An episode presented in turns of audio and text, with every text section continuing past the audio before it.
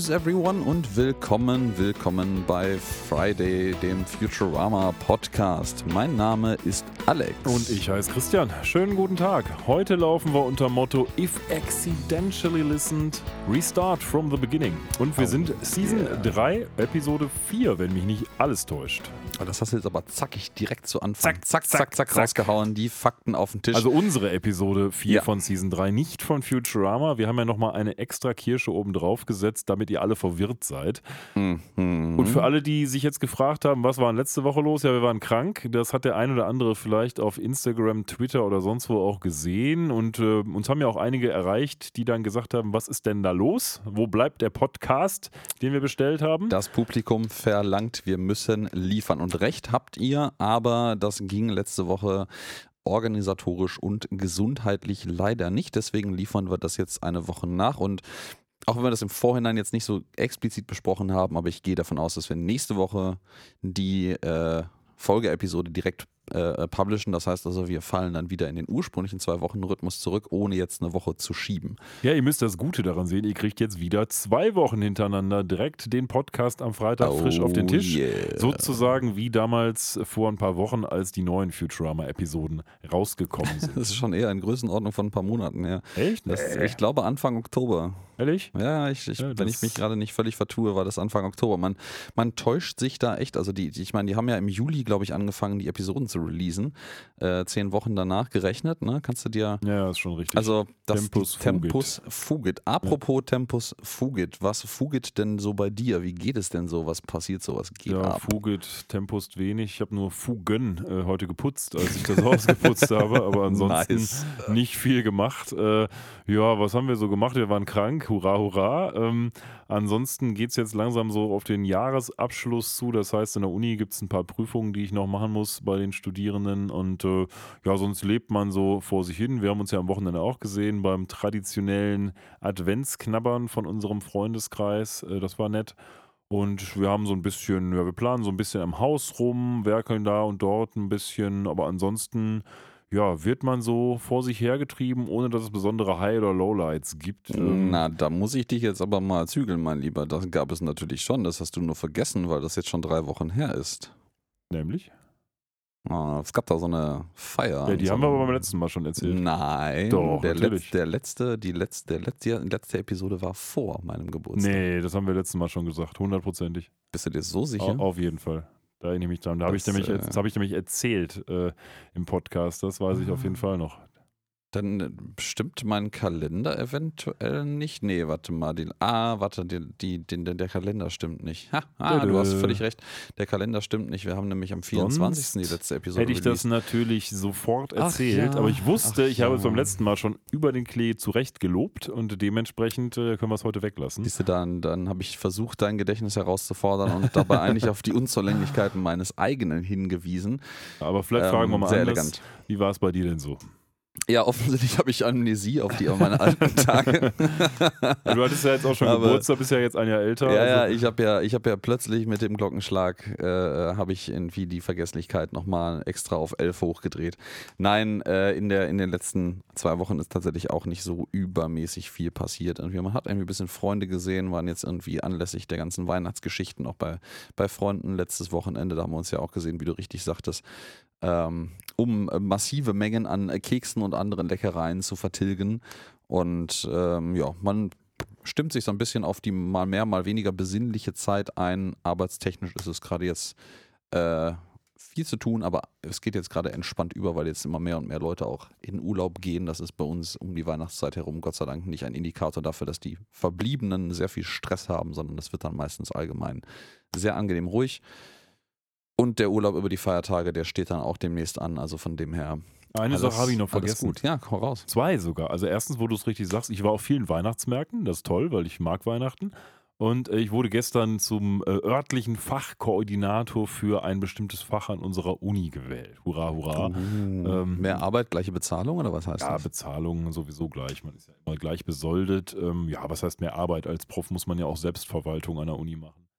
Das heißt im Wesentlichen nur, dass ich jetzt für diesen einen Fachbereich, also für dieses für das eine Fach äh, jetzt quasi der uniweite Ansprechpartner bin für, ja, wir brauchen lehrbeauftragte Klausuren oder wie wollen wir uns denn aufstellen und solche Sachen. Das erinnert mich so ein bisschen an meine Einblicke damals noch als Student an die ähm, Fakultät Selbstverwaltung bei uns an der Uni, ähm, wo ja. eigentlich so der, glaube, der, der Fakultätsgeschäftsführer oder nee, der Dekan, der Dekan der Fakultät immer so ein, so ein Posten war, der immer so zwischen den eingefleischten Professoren der Fakultät hin und her geschoben wurde. Genau. Weil da eigentlich also ich habe das so zwischen den Zeilen rausgehört, so richtig Bock auf den Posten hatte eigentlich keiner von denen, aber irgendwer musste es machen. Deswegen hat man quasi alle, was ist das, vier Jahre oder sowas immer Stäbchen gezogen. Es kommt drauf an, wie deine Karriere so aussehen soll. Du kannst in der Selbstverwaltung auch Karriere machen, indem du beispielsweise in Hochschulsenat kommst oder sowas und dann bist du oftmals auch von Lehrverpflichtungen befreit.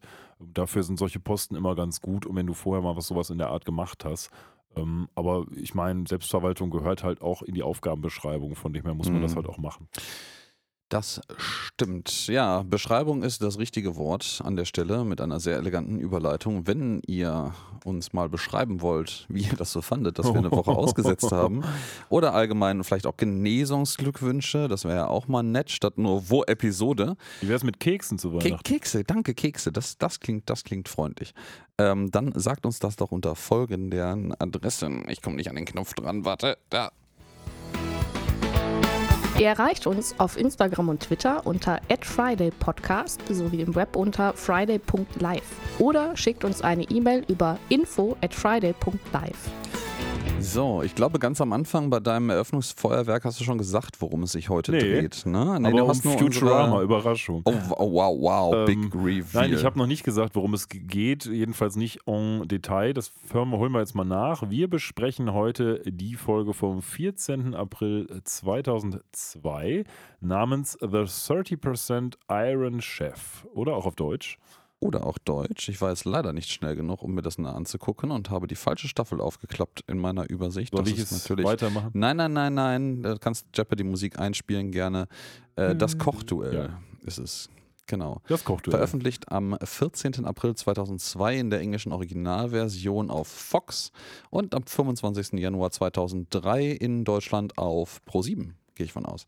Ja, in der Tat, ja. gehe ich auch von aus, ja, ja. Genau, und wir haben hier vorliegen 3 ACV 22. Das ist wieder so ein, so ein bisschen wilder Mix. Man springt wieder. Ich weiß gar nicht, haben wir jetzt eigentlich noch Episoden aus der aus der dritten Produktionsstaffel das ist, übrig. Das ist genau, das ist erstens ist es nee, nee nein, nein, nein, nein, das ist noch nicht, nein, auch nicht. Es ist wirklich die letzte Episode der dritten Produktionsstaffel und dann springen wir jetzt erstmal für einige Episoden in die vierte Produktionsstaffel, aber wir kommen noch für eine einzige Episode, nämlich die Episode Nummer 59 in der Gesamtreihenfolge zurück, nämlich The Root of All Evil, die Wurzel, Wurzel allen Übels kommt noch irgendwann. Ja, richtig, ja. Dann dementsprechend in vier Episoden. Aber heute das Kochduell The 30% Iron Chef. Vielleicht direkt mal zu Anfang. Ne? Ja. Äh, Iron Chef, ne? wo kommt das denn her? Also 30% Iron Chef, vielleicht machen wir mal kurz den Abriss zum Titel. Iron Chef, äh, eine schöne kleine Kochsendung aus Japan. Japanese Cooking Show von Fuji Television. Hat die Premiere am 10. Oktober 93 gefeiert, ist also schon ein bisschen älter. Ja, und ist einfach etwas, was, glaube ich, im damaligen Japan echt eine Nummer war und dementsprechend rübergeschwappt ist. Man hat ja hier auch diverse Kochshows in Deutschland oder Amerika. Gibt es ja immer noch in verschiedenen Ausprägungen. Siehe, was weiß ich, Jamie Oliver oder wie heißt hier der Engländer, der immer ausflippt. Ähm, äh, Gordon Ramsay. So. Ja, Gordon Ramsay, danke. Ähm, What Leute, are you, an idiot sandwich? Ja. Ja, ja. Ist, ist, tatsächlich ganz unterhaltsam, aber halt auch nur, weil der so völlig austickt, dieser Typ immer. Ja, der ist halt so, wie, wie man sich so richtig klischeehaft, so einen richtig super toxischen, asozialen äh, Chef äh, Koch in den Küchen vorstellt. Gibt es ne? übrigens einen super Film. Ich habe mir jetzt gerade äh, entfallen, wie er heißt. Da gibt's, da spielt Ralph Fiennes äh, oder Fiennes oder wie der heißt, der Typ, der auch Voldemort gespielt hat. Mhm. Der spielt so einen super Chef, der irgendwie alle umbringen will, aber ich weiß gerade nicht, wie er heißt. Mhm, Relativ neu, war echt ein guter Film, kann ich nur empfehlen. Ah, okay.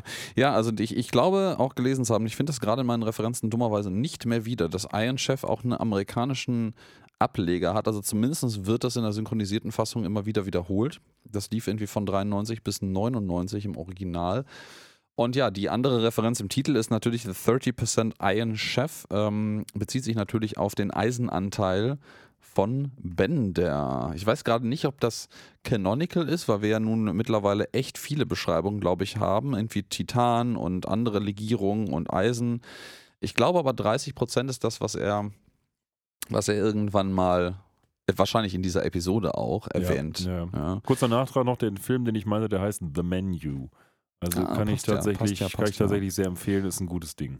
Sehr schön. So, wollen wir mal reinstarten? Ja, starten wir mal rein. Wo fangen wir denn mit an? Wir fangen an mit ähm, Good ja, Morning mit so einer, genau, mit so, einem Morgen, mit so einer Morgen-TV-Sendung von Morbo und Linda, unserem News-Anchor-Monster und ähm, ich wollte sagen, ihrer, ihr seinem Sidekick, aber das wird Linda, das News-Anchor-Monster und, und dem Sidekick Morbo, genau. Ja, Klassiker, Klassiker, so rum kann man das natürlich auch sagen. Ja, ja. Ähm, nee, genau, die sind offensichtlich, was wir hier, glaube ich, das erste Mal wirklich sehen, wenn ich mich recht entsinne, Mm, nicht mehr als News-Anchor tätig, sondern die moderieren so eine, so eine Frühstücksfernsehsendung. Ja, so, Guten Morgen Deutschland ist das Genau, quasi. man, man, man kennt das so von diversen Sendern und äh, ja. Sind quasi so Katja Burkhardt und äh, ich weiß nicht, wen es noch gibt. Ja, wenn die überhaupt immer noch das machen. Ich habe schon so lange kein lineares Fernsehen mehr geguckt. Das, ähm, auch nicht. Ich, ich weiß nicht, wer da gerade aktuell ist. Vielleicht sind es auch irgendwie Frühstücksfernsehen, so heißt es eigentlich. Ja, genau. habe ich gerade gesagt. Achso, ja, genau. Ja, mhm. genau.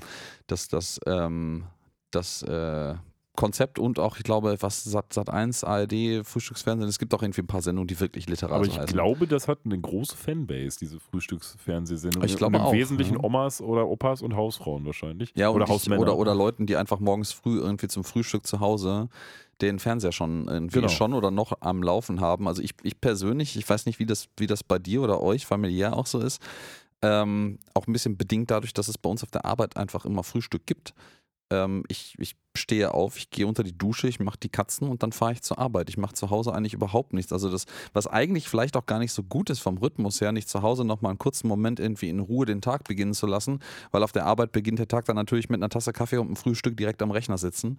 Ja, Ähm, also ich, bei uns ist es natürlich ein bisschen anders mit Kindern, weil wir stehen halt früh auf und dann frühstücke ich halt meistens mit meinem Sohn, während meine Frau und das kleine Kind noch schlafen. Ähm, sprich, wir sitzen dann einfach am Tisch, aber natürlich läuft bei uns kein Fernsehen dabei. Ja, nein, die Kinder haben Tablets vors Gesicht geschnallt, damit sie nicht Also die ganze Nacht, Ja. natürlich. Wie sollen sie sonst schlafen? Ja, in der Tat. Also wir sind heute hier beim Frühstücksfernsehen. Das Ganze hat auch so eine gewisse heimelige Atmosphäre, so ein bisschen weihnachtlich sogar, weil die vor so einem schönen brennenden Kamin sitzen. Und ähm, ja, die haben einen ganz speziellen Gast, und zwar den Gast, der uns heute auch, sag ich mal, durch die ganze Episode ein Stück weit so als Antagonist begleiten wird.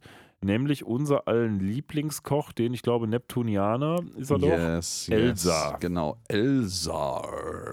Elzar, genau. Ja, also äh, das Schöne ist, wir haben hier das erste Mal auch eine Referenz darauf, möglicherweise wie alt Elsa eigentlich in, in Menschenjahren sein könnte. Weil Morbo hier ankündigt, äh, ankündigt mit als jemand, der die Welt äh, äh, seit 20 Jahren das Kochen lehrt, nicht das Fürchten, das ist seine Aufgabe.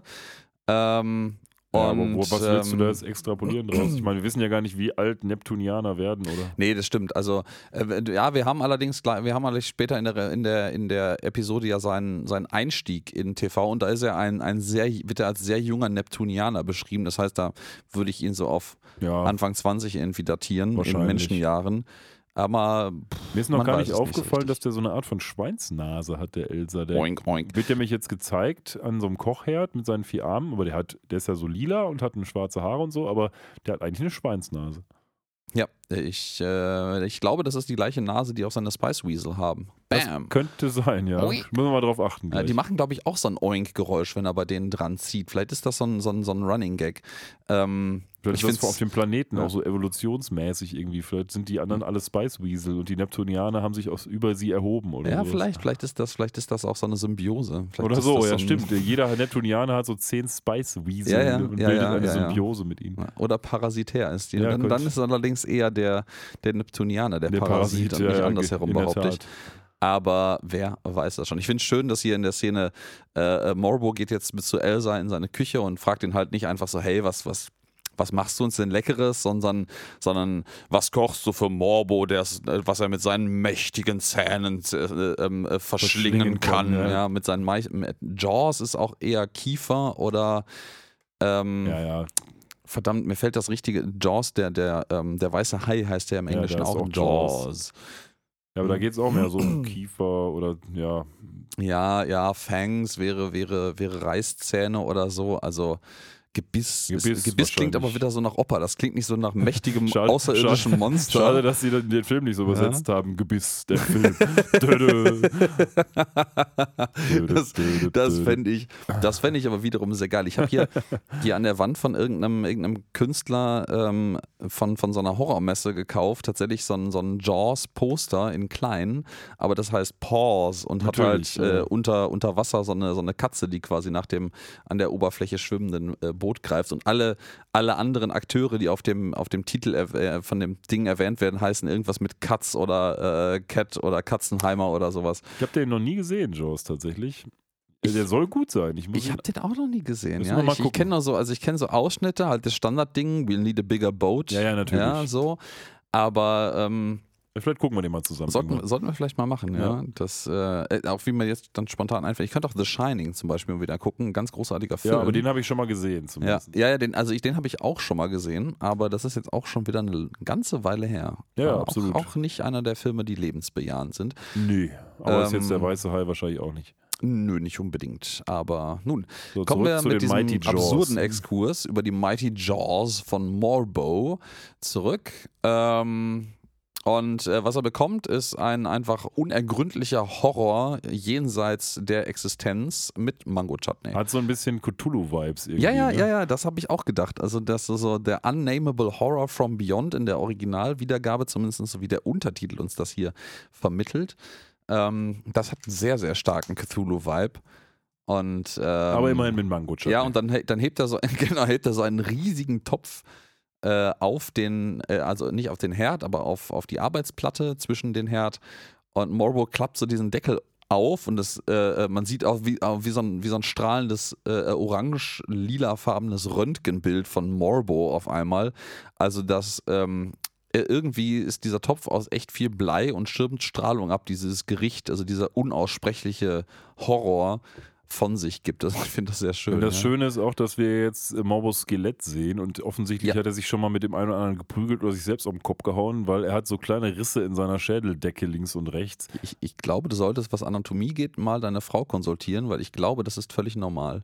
Ja? Ich glaube ja, dass der, wenn ich mich recht entsinne, ist der Schädel, wenn du geboren wirst, nicht vollständig zusammengewachsen, sondern besteht aus Einzelteilen und die wachsen erst in Ja, den die ersten wachsen zusammen, aber die Lebensmonaten sehen, zusammen. glaube ich, nicht so aus, die Risse. bin mir nicht sicher, ob man. Ob, Was du meinst, sind die Fontanellen, die, sein, die ja. oben drin sind in dem Kopf und die erst noch zusammenwachsen. Deswegen haben Babys ja so eine pulsierende Geschichte auf dem Kopf. Ich bin mir nicht sicher, ob das nicht doch. Aber ich glaube nicht, dass das äh, so aussieht. Also, Vielleicht, aber es, sind, es ist auch Morbo. Morbo hat halt schon mit seinen Mighty Jaws weil das, was große du meinst, Schlachten ist ja auch geschlagen. da drin, nämlich dieser obige Strich, der da in der Mitte Ja, das ist. stimmt, Oben. stimmt, du hast recht. Ja. Also von daher, das sieht mir eher aus wie die Comic-Version von einer hat auf den Deckel gekriegt. Das heute ist so die Session von ich fordere dich heraus und stelle fest, ich sollte meine Hausaufgaben besser machen. Das ist auch, ist auch mal eine Runde.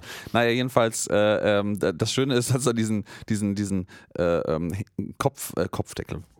Genau, den. Topfdeckel, Topfdeckel, Mama, Papa, Ball, äh, hochhebt, hört man auch so ein Geräusch, Ja. irgendwie wie so, also wenn du so eine Strahlenkanone anmachen würdest aus irgendwelchen Science-Fiction-Filmen und der guckt danach für einen Moment auch so ein bisschen bedröppelt, bevor er wieder ähm, zu seinem üblichen äh, äh, dominant bedrohlichen Selbst wird und sagt, ähm, ähm, nicht pathetic, armselige, genau, armselige Menschen, bereitet euch vor, das Gericht, äh, das, das Rezept aufzuschreiben. Ja, so. genau. Und äh, das finde das äh, sehr schön. Ja, und wer Pathetic guckt, humans. das, wer guckt das gerade? Bender, der ist nämlich in der Küche des Planet Express Hauptquartiers. Das und ist schön, der dabei. guckt das nicht nur, der guckt das auch.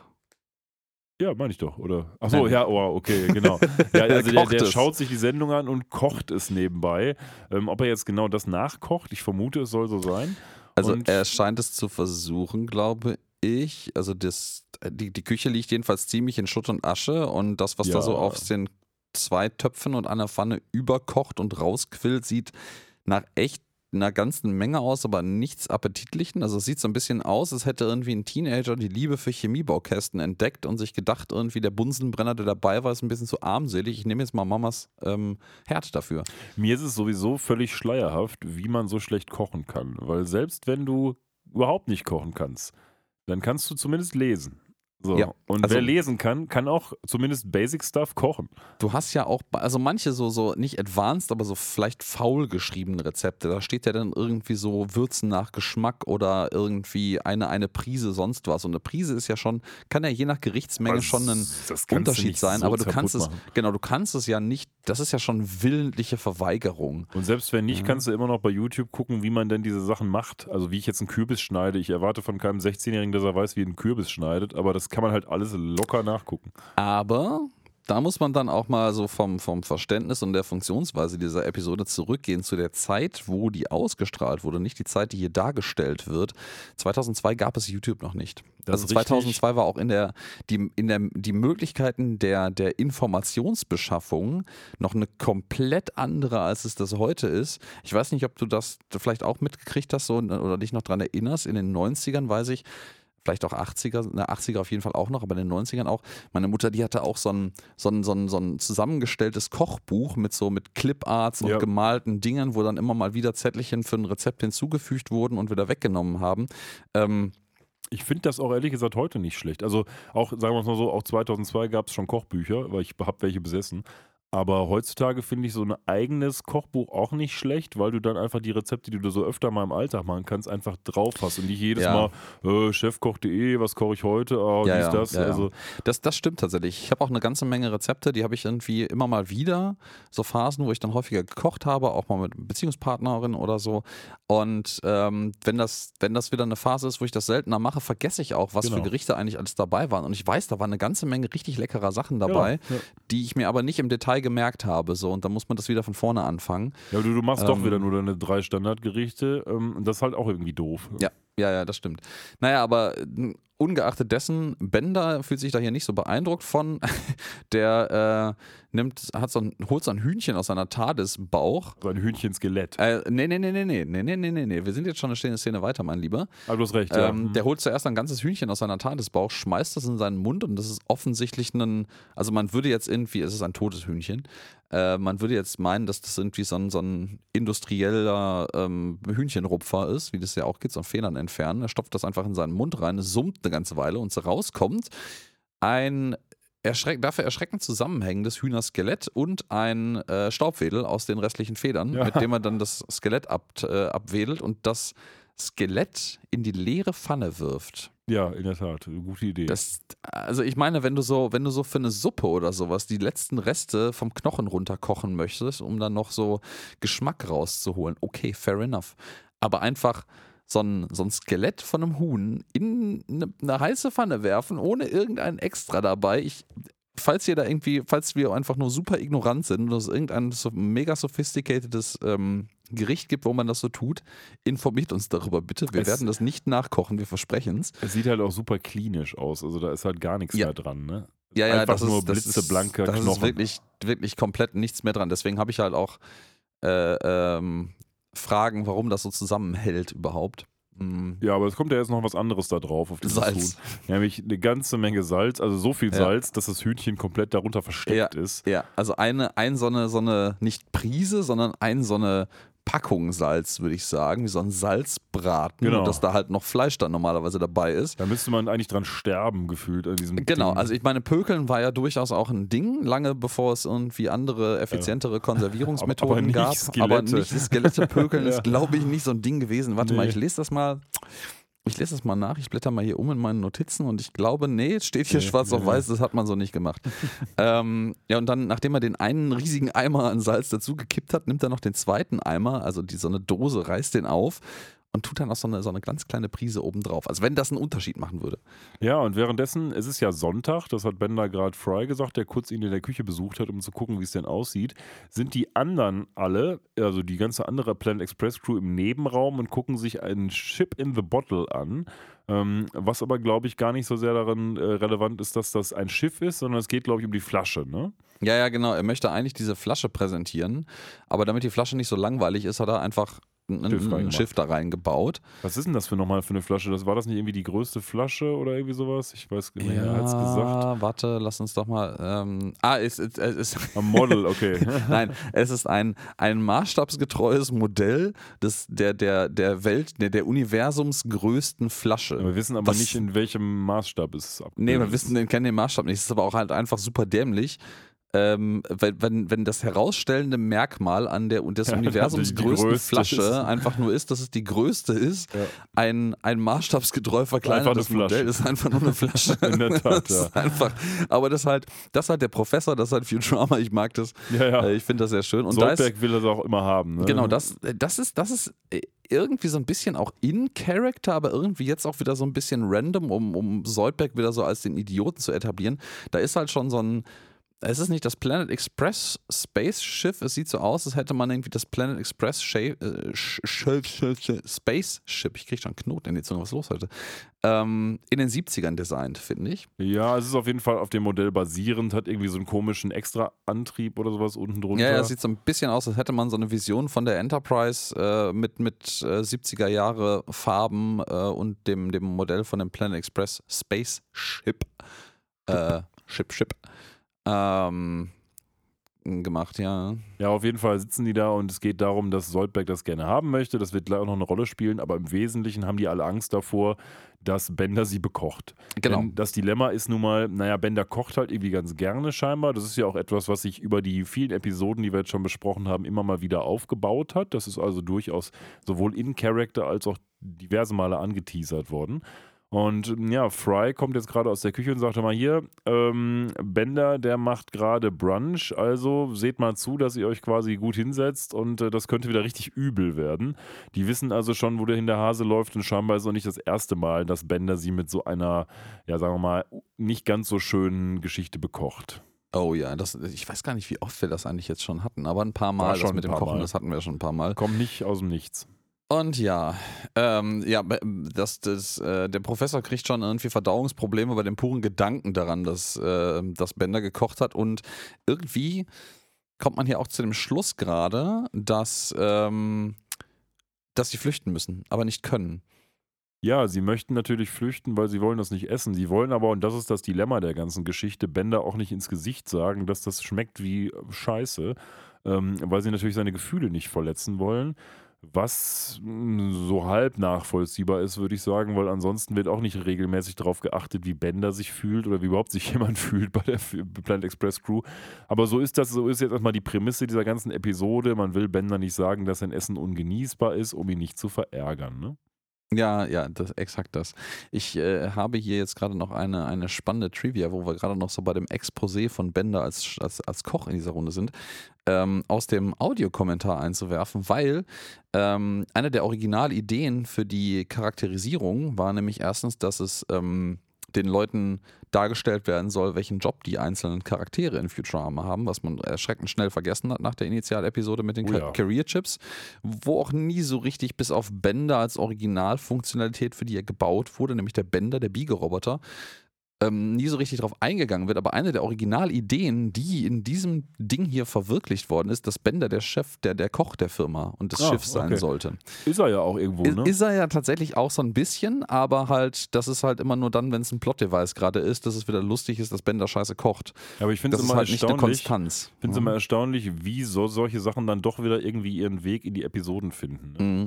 Ich finde es an, andersrum viel faszinierender, weil häufig habe ich das so, wenn ich irgendwie Filme oder, oder Serien Serien gucke, dass ich so den Eindruck kriege, oh, da ist ähm, das, das, ähm, da, da ist irgendwie was, das ist so ein bisschen entkoppelt vom Rest manchmal. Das fällt einem manchmal ja auf. Und durch sowas, also auch durch unseren Podcast, jetzt habe ich dann halt auch angefangen, das mal von der Perspektive zu betrachten, dass das vielleicht aufgegebene Ideen in der Storyline sind, die entweder mangels anderem Bild- und Tonmaterial noch weiterhin da drin sind oder die man halt einfach, weil es irgendwie doch lustig ist oder passt, drin gelassen hat, aber der größere ähm, Spannungsbogen drumherum quasi fehlt. Das ist unglaublich, was bei vielen Serien, gerade von früher, aber auch von heute, passiert story-wise, weil bestimmte äußere Umstände eben so waren, wie sie sind. Bestes Beispiel Star Trek, Captain Picard, der Actionheld aus den Kinofilmen, der mit seiner Yacht da rumfährt.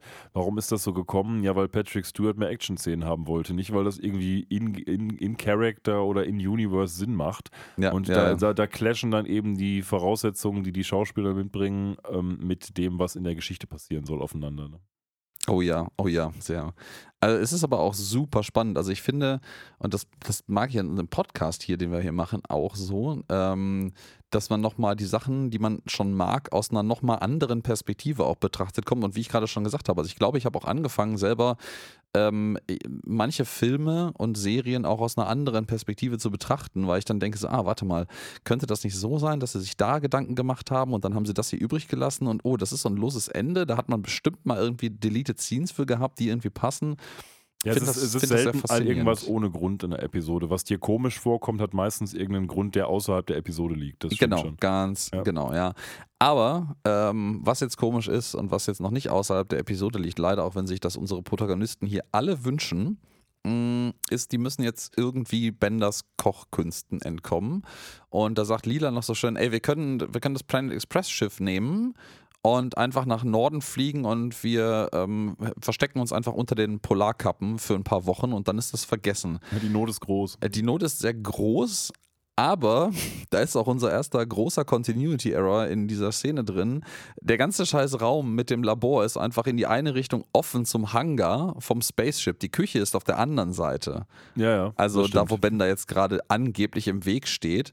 Und dann flüchten sie halt auch alle in die, in die Richtung Ausgang. Und da steht dann direkt Bender mit so einem sehr, sehr bedrohlichen äh, ähm, ähm, Körperhaltung und so einer, so einer, so einer, so einer Bow, so einer Schale mit so grünem schleimigem Gu, den er irgendwie so aggressiv umrührt mit seiner Kochmütze meint so, wollt ihr irgendwo hin? Ja, wobei er sagt ja fleeing somewhere. Ja, da frage ich mich, ob er, ob er aktiv in seinem Innern schon weiß, dass seine Kochkünste nicht gut sind und es nur nicht wahrhaben will oder ob das irgendwie jetzt nur so ein bisschen zufällig gemacht ich, ist. Also ja, es ist natürlich auch der Komik der, Situation, der Gesamtsituation, dass sie jetzt natürlich gerade flüchten wollen, geschuldet, aber das, ähm, das wirft diese eine Szene, ich weiß nicht, ob es da noch mehr Indikatoren für gibt, wirft natürlich auch die Möglichkeit auf, dass äh, Benders Kochen für die Crew purer Sadismus ist.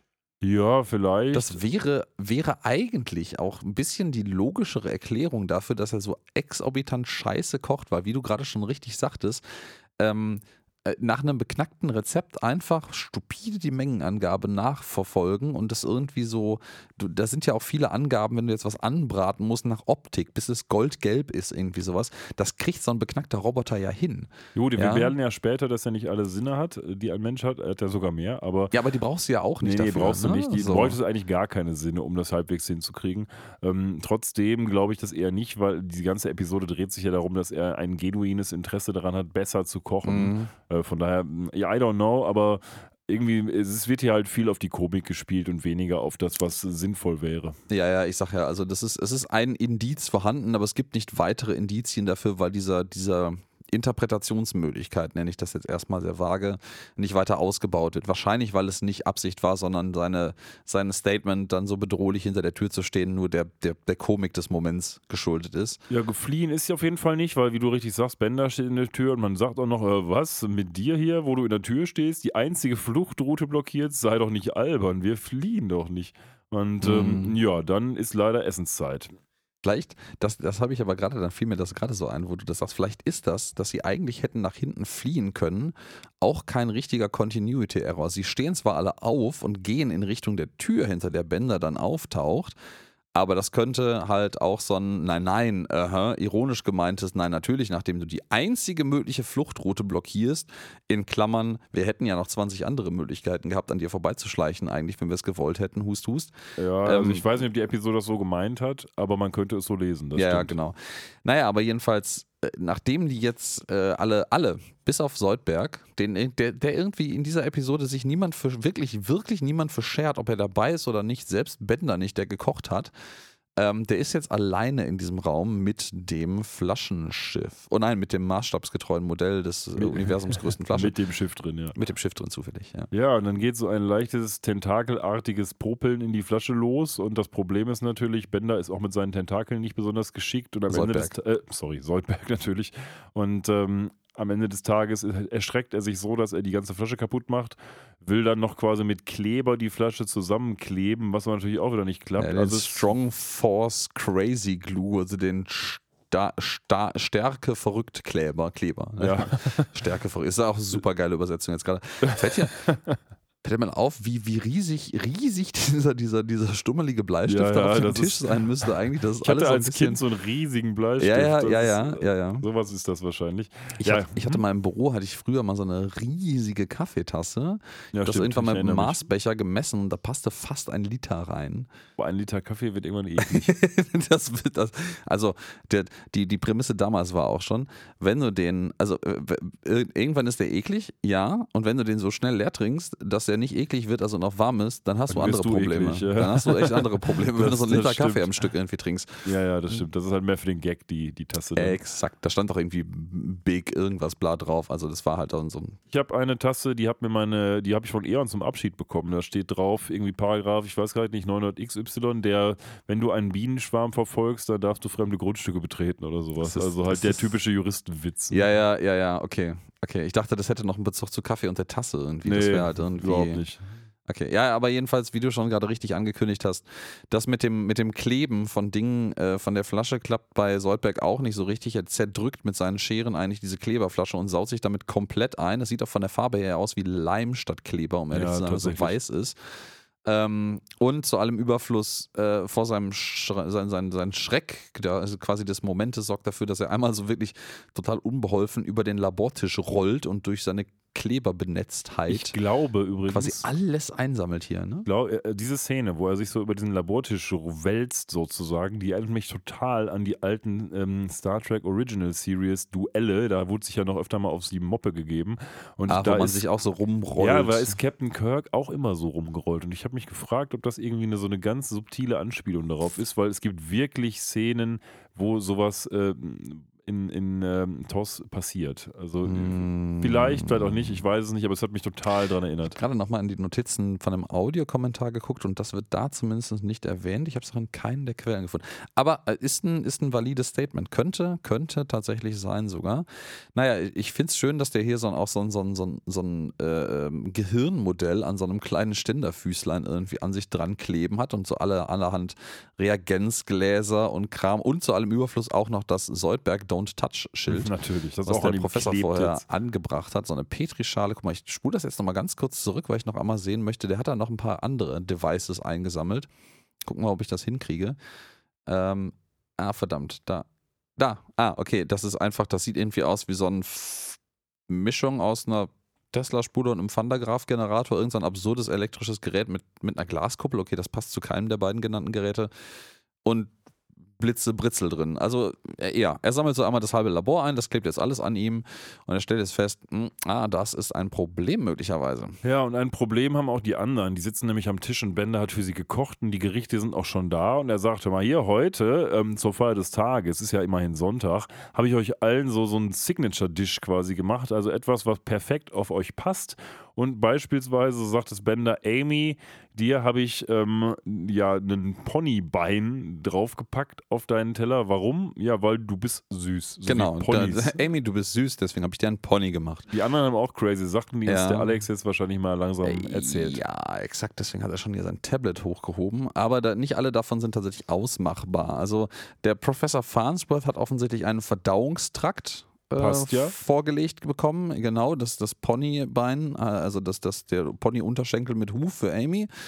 Ähm, äh, Lila hat irgendwie ein nicht näher ausmachbares Gericht mit zwei, Ei, äh, zwei Augen. Also es Okay. hat zwei Eyeballs, zwei Augen, äh, Augenbälle, Augenbälle, ja.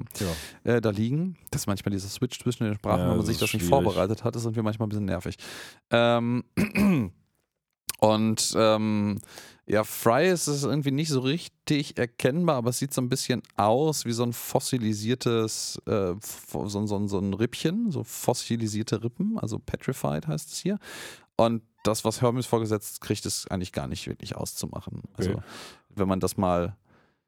Also, das sind irgendwie so Eier und. das Augen? Ich weiß nicht genau. Nee, Augen sind bei Lila sehr eindeutig. Also Ja, das ist stimmt. alles, ist alles, ist alles, bis auf das, das Ponybein ist das alles so eine Pampe. Ich will noch, dass an dem Ponybein so ein Hufeisen unten drunter klebt. Ja, genau, das hat er mitgemacht. Und alle sehen jetzt richtig bedröppelt aus, weil das Essen sieht auch echt nicht gut aus. Ja, und er sagt halt so, ey, komm, jetzt esst endlich. Ich habe mich die ganze Zeit irgendwie über diesem scheiß Herd abgerackert, den ganzen Tag lang. Und geht zurück in die Küche, um äh, Dinge zu tun. Das Lustige ist, dass aus der, dieser Perspektive dass das Huf, was Amy auf dem Teller liegen hat, total winzig, absurd Ja, und das faul gezeichnet aussieht. Perspektivisch alles nicht so korrekt. Amy sieht auch gerade nicht so vorteilhaft aus in dieser Situation, aber die sind jetzt gerade auch alle dabei, ein bisschen das Brechen zu unterdrücken. Oder um es mit einem Podcast, Ähm. anderen Podcast zu sagen, perspektivisch inkorrekt. Oh ja. ja, nicht falsch. Ähm, naja, der Professor hat hier glücklicherweise allerdings was gefunden. Und zwar, ähm, der hat sich daran erinnert, dass er irgendwann mal für diesen Zweck ein Wurmloch in den Tisch installiert hat. Und das kann er irgendwie auf Knopfdruck mit so einem völlig auffällig unter dem Tisch angebrachten ähm, Knopf aktivieren. Ich möchte im Übrigen bemerken, dass der Tisch auch keine Beine hat, sondern schwebt. Stimmt, das Problem an dem Wurmloch ist, es führt nicht in den Gamma-Quadranten, sondern es führt quasi dahin, wo des Professors Kopf jetzt ist. es, es führt quasi an, an, an die Decke vom Raum, Genau. direkt über dem Wurmloch. Also das ist so ein bisschen wie bei, bei Portal, falls wenn Ja, man sich da so Portale. ist das nutzloseste Wurmloch der Welt sozusagen. Ge- Ja, genau. Also es ist immerhin ein Wurmloch. So. Wow. Ja, das stimmt. Mhm. So, Na dann gut. kommt Bender wieder rein und sagt, hör mal hier, hier gibt es übrigens noch leckeren Pie und in diesem Pie schwimmen auch irgendwelche Viecher noch drin rum, also unter der Oberfläche des Pies. Und dann gesellt sich Soldberg dazu. Und Soldberg hat so eine Art von hat so, so, so, ein- Hobo-Mantel so. Hobo-Trenchcoat, ne? Genau. Und ähm, ja, sagt auch, hallo, ähm, ich bin äh, Soldberg und bin ganz normal übrigens. Ja, ja, alles gut hier. Ich bin euer ganz normaler Soldberg. Hat hinten noch diese Kuckucksuhr rausgucken, die an ihm klebt. Ja, genau, hinten aus seinem Kragen klebt Ja, noch so ja. eine Kuckucksuhr. Überall gucken so Reagenzgläser raus. Ja, Also er hat offensichtlich es nicht geschafft, den, mit, die mit dem Superkleber an ihn dran geklebten Laborausstattungsgegenstände loszuwerden. Ich meine, man hätte ja versuchen können, einfach die bestehende Kleidung auszuziehen. Mm, aber gut. Und zu allem Überfluss ist es dann auch genau 3 Uhr ja, und er kriegt schön den kriegt Kuckuck, den- den ins Kuckuck Gesicht. ins Gesicht und dann, oh nein, nein, nein. Und der Kuckuck so, Kuckuck, Kuckuck, Kuckuck. Aber der Kuckuck ein bisschen zu viel für 3 Uhr, aber das ist vielleicht irgendwie dem, der Komik. Ich, ich ähm, fand es super. Also das fand ich tatsächlich gute Komik, weil dann Lila, die gerade ihr Essen so in so, ein, so eine Pflanze schiebt. Oh, Soldberg, das sieht interessant aus. Mach bitte weiter. Ja, und alle, alle gucken inklusive Bender, das ist der wichtigste Part daran, Richtung Soldberg, der gerade mit der Kuckucksuhr durch die Gegend rennt und Lila schafft es irgendwie ihren gesamten Tellerinhalt in die Pflanze zu entleeren. Eine Die- Ablenkung, die alle sehr, die, die allen sehr gelegen kommt. Ja, und die sekündlich danach quasi auch komplett verwelkt ist. Also die war gerade noch, stand noch in, in voller Blüte und jetzt ist es so ein verwelktes Stückchen Ast. Und vor allen Dingen passiert das offensichtlich regelmäßig, sagt dann Bender nämlich immer dann, wenn er kocht. Genau, Bender bemerkt es auch, dass, boah, der, der, die, die, die komische Palme ist wieder krank. Das passiert immer, wenn ich gekocht habe. Das heißt aber, die erholt sich wieder. Oder die Ja, kaufen offen- jedes Mal eine neue, man weiß es nicht so Ja, genau. eins von beidem, das Mhm. stimmt. Ja, also auch da, ähm, jetzt langsam kommt er so ein bisschen auf den Trichter, ähm, äh, beleidigt noch so kurz den Professor so ein bisschen, wie kann das denn sein, du mit deiner tollen Wissenschaft hier, erklär mir das mal. Ja. Dann wischt er Ja, schnell noch ja. mal einmal durch die Küche, durch die Küche, durch Durch die, die Küche. Küche. und das Mobwasser kommt dann noch mal in den Aperitif, nee, ist nicht, doch Aperitif, so heißt es. Ähm, Ja, oder den, den, Digestiv, den, den Digestiv? Genau, vielleicht so auch. Ja, es ist ja nicht danach. vorne, ist danach, Genau, ist danach und es ist genau. vielleicht auch eher der Absacker. Ja, wie auch immer, auf jeden Fall sieht Also das... da sagt auf jeden Fall eine ganze Menge ab, wenn man das trinkt. Ja, Das sieht vorher noch aus wie so Pfeffi oder sowas oder irgendwas, nee, wie ist Waldmeister irgendwas und jetzt danach ja ist es es ist eben eher so braun. radioaktiv grün, aber ja, lass, lass, sagen wir Waldmeister. ja, das wird auch wieder serviert und äh, das soll jetzt dem Ganzen die Krone aufsetzen und das Problem ist, er kommt raus und hört dann schon mit, naja, das können wir nicht machen hier, wir, wir verletzen Benders Gefühle, wenn wir ihm das sagen, aber so dann lila, das können wir nicht weitermachen, wir sterben ja alle an dem Essen Ja, sozusagen. genau. Ich würde mir gerne die, die Zunge rausoperieren lassen. Und Fry sagt immerhin das Kompliment, es schmeckt ein bisschen besser als Kotze. Ja, wow. Ähm, also offensichtlich besser als die Pizza von äh, diesen Typen, von diesen, Oh ja, äh, die, oh ja, die stimmt. letzte die Woche ja die letzte Pizzeria Woche noch die Erfahrung haben. gemacht. Ne? Wir sind so ein Genau. bisschen koch-themed unterwegs. Naja, Bender ist da sehr emotional drüber und da bist, sind wir wieder bei dem, was du vorhin gesagt hattest, nämlich dem konsistenten, durchaus konsistenter äh, ähm, verbreiteten äh, Statement, dass Bender halt wirklich, wirklich eigentlich kochen können möchte. Ähm, ja, Bender möchte eigentlich ja Anerkennung. Ja, er möchte ich. eigentlich natürlich. Kochen ist halt so eine Sache, die Kochen ist halt eine, eine, da kanalisiert er das drüber oder katalysiert es drüber. Aber eigentlich will Bender ja von anderen gemocht werden im Sinne von, dass sie ihn wirklich toll finden. Und mm. er hat sich offensichtlich die Illusion aufgebaut, dass das funktioniert mit dem Kochen ja. und jetzt ist diese Illusion gerade zerbrochen. Genau, alle, alle sind allerdings relativ glücklich darüber oder können, kann man jetzt sagen, sich glücklich schätzen, dass das mit dem, mit dem Digestiv jetzt nichts geworden ist, weil vor, vor lauter Empörung und, und Traurigkeit Zeit haut er dieses ganze Tablett einfach an Ort und Stelle auf den Boden und diese grüne Masse, dieser leckere Waldmeister-Drink, ätzt sich durch den Boden. Ähm, ja. Nun, ja. Naja, er beschließt dann irgendwie, er geht weg und er hat in seinem, ähm, in seinem Schließfach auch so ein, so ein wunderschönes äh, ähm, Formular vorbereitet, wo er das ankreuzen kann. So, es gibt noch a Note from Bender, also eine Nachricht von Bender, gibt es noch eine Ransom Note von Bender, also eine Erpressernachricht von Bender. Und ähm, ja, ein, Auf, ein, ein, ein Schrei nach Aufmerksamkeit, a plea for attention from Bender. Das hat er alles hier in Stapeln vorbereitet und macht dann ein äh, Kreuzchen, er hätte die Auswahl, ich begehe Selbstmord, ich mache mir ein Tattoo und ich renne weg. Ich, schöne Eskalationsstufe. Ja, aber auch eine schöne Reminiszenz an die Folge 1, wo wir halt Bender in seiner Todeszelle gesehen ja, haben. Ne? Ja, ja. Das, das Schöner wäre jetzt natürlich gewesen, wenn der mittlere Punkt, der jetzt hier I am getting a tattoo, irgendwas ist, was in der Zwischenzeit schon passiert Stimmt, ist. Ja. Äh, subtiler wäre noch gewesen, wenn das irgendeine Handlung von Bender in der vergangenen Episode gewesen wäre, die gar nicht so richtig mit Aufmerksamkeitserhascherei assoziiert werden würde, aber dadurch hier quasi verifiziert wäre als solche. Aber ein Tattoo war nicht dabei Nein. bis jetzt. Ist halt eine Sitcom, die hat dann nicht so weit gestreut. Genau. Offensichtlich aber, ist es aber schon so, dass das häufiger vorkommt. Ja, also er kreuzt es an, das ist auch so ein dicker Stapel an Papier. Also ich gehe davon aus, dass das immer so ganz viele Abra wie so ein Abreißbogen. Kannst du dann irgendwie wöchentlich mal einen nehmen von. Er kreuzt jedenfalls an, äh, ich renne weg und ganz unten gibt gibt es noch einen Ankreuzer, den markiert er auch. Diesmal meine ich es ernst. Ja, deshalb sage ich ja, scheinbar ist es etwas, was die normalen Leute dann auch nicht so tangiert, aber diesmal sagt er explizit, komm, jetzt ist es wirklich so. Ja, dann genau. schnürt er so ein Hobo-Bündel und seine Kochmünze setzt er auf und geht nach draußen.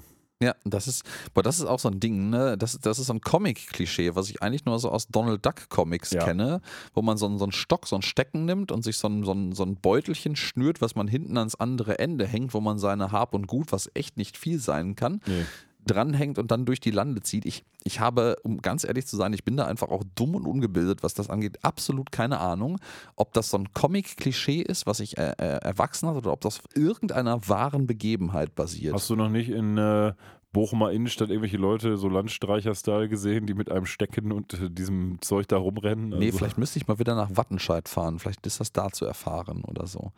Ja, ich habe ja letztens mal wieder in der Uni gesehen, da muss ich jetzt kurz die Anekdote erzählen, das mache ich mit meinen Studenten. Ich frage sie nämlich, ob ein Gesetz. Seid ihr Hobos? Seid ihr Hobos? Nein, nein. Habt ihr Stecken mit dabei? Nein, nein. Ähm, ich frage sie, ob bestimmte Gesetze bestimmt genug sind und äh, das war jetzt ein dummer Satz, aber ob Gesetze bestimmt genug sind. Und eins dieser Gesetze ist zum Beispiel, dass mal eine Stadt gesagt hat, es ist verboten, sich nach Art eines Landstreichers innerhalb der Stadt aufzuhalten. Und mhm. dann ist das immer ein gutes Beispiel dafür, naja, was ist, da, was ist denn die Art eines Landstreichers? Erstmal, was ist ein Landstreicher und was ist die Art eines Landstreichers? Ist, sieht, sieht der so aus wie Bender hier oder was muss mhm. der machen, um ein mhm. Landstreicher mhm. zu sein? Und äh, das ist immer eine ganz schöne, schöne Geschichte dann. Kam ich jetzt nur gerade drauf. Ich bin ja jetzt, habe ja letztens schon von der Menschenwürde erzählt und jetzt äh, von der Bestimmtheit der Gesetze. Ja, ja, ja, und die Bestimmtheit der Menschenwürde haben wir dann beim nächsten Mal vielleicht. Ja, das äh, könnte sein, aber schauen wir mal. Ja, ähm, jedenfalls, wir haben jetzt ein bisschen ein Hobo philosophiert und ähm, unser allseits beliebter Robo-Hobo, das später noch spezifizierter genannt wird, ähm, der kommt jetzt an, ja, quasi so seinem letzten, dem letzten Strohhalm vielleicht gerade eben, den er glaubt selber zu kennen, an, nämlich Elsas äh, Restaurant. Und nachdem er voller Selbstzweifel durch die Straßen gezogen ist, kommt er da an, guckt da rein und beschließt, ich, ich weiß, was zu tun ist. Ähm, Elsa muss mir nämlich Kochen beibringen. So. Und das beschließt er jetzt einfach so, aber er hat Elsa da noch nicht so richtig gefragt und irgendwie, obwohl ja Bender eigentlich nicht so der beliebteste Freund von Elsa ist, auch wenn er ihn, äh, ihn kennt, schafft das in die Küche zu dem gerade sehr, sehr beschäftigt kochenden Elsa und der sagt natürlich, nee, auf keinen Fall, auf absolut fucking Ludli keinen Fall werde ich dir Kochen beibringen. Hat so ein bisschen Calculon-Vibes, finde ich, weil er ist ja auch so ein großer mhm, Calculon-Fan und da hängt er auch gerne mal am Rockzipfel, ne? Ja, der ist halt, vielleicht ist, ich weiß nicht, ob man Bender, nee, eine dependente Persönlichkeit ist Bender eigentlich nicht in dem, in dem spezifischen Sinne, aber er ist auf jeden Fall, vielleicht ist er eine narzisstische Persönlichkeit. Ich würd, ja, ich würde schon, also der ist aber so ein Typ, so nach oben buckeln, nach unten treten, ne? Also ja, ja, ja, ja, also da ist, glaube ich, beides dabei. Das ist ein bisschen Dependenz und, und ein bisschen eine gehörige Portion und Prise, Prise will ich schon nicht mehr sagen, Narzissmus mit dabei äh, bei Bender, aber ähm, ein bisschen histrionisch vielleicht noch obendrauf. Und jetzt macht er etwas lustigerweise, was ich auch heutzutage noch ganz häufig sehe, aber dann mehr im Social Media Kontext. Er sagt nämlich: Hör mal, ich gucke deine Show, du schuldest mir was. Ähm, und ich glaube tatsächlich, dass das eine Attitüde ist, die auch heutzutage noch viele Leute haben, dass man irgendwie diese, dieses Denken hat, hör mal, ich bin doch dafür verantwortlich, mit dafür verantwortlich, dass du berühmt bist, deswegen musst du mir jetzt auch was zurückgeben. Das ist diese Selbstüberhöhung, als wenn jetzt irgendjemand, absoluter Witz ist keine das. Ahnung, irgendjemand zu Rezo oder Monte hingeht und sagt, ich guck dich, aber ich hab dich groß gemacht. Ja, du bist einer von Millionen, der mich guckt. So, also alle zusammen sind natürlich wichtig für die Leute, aber jeder Einzelne den Anspruch zu stellen, dass man ihm was schulden würde, ah, hello. Quatsch, ja. aber ich, ich, fand das schön, dass die das hier schon aufgegriffen haben, obwohl das ja noch weit vor jeglicher Art von Social Media ist. Mm, das stimmt, ja, ja. Naja gut, äh, er schmeißt ihn jedenfalls raus. Also möchte er jedenfalls. Wir blenden dann jetzt allerdings über zu Seudberg, der die ganze Zeit jetzt ähm, äh, verzweifelt versucht, was er jetzt eigentlich so macht und dann auf die geniale, absolut geniale, glaubt er zumindest selber, Idee kommt, einfach jemand anderem das in die Schuhe zu schieben. Und praktischerweise kommt auch gerade ein willig, äh nicht willendes, aber ein, ein bereitwilliges Opfer äh, rein, nämlich Fry. Der steht einfach in der Tür und sagt so, hey, was geht? Ja, und dann wird aus Soldberg Evil Sinister Soldberg sozusagen und diese etwas seltsame B-Handlung wird in Gang gesetzt, dass mhm. nämlich jetzt Soldberg versucht, dem Fry das unterzujubeln. Und das macht er, indem er quasi sein T-Shirt klaut. Also während der Soldbergs, mhm. Soldberg klaut Frys T-Shirt während letzterer duscht. Er, er, klaut das nicht nur, er isst das. Und isst das sogar. Und er, er setzt es mit einem T-Shirt, auf dem draufsteht, ich hasse Flaschen.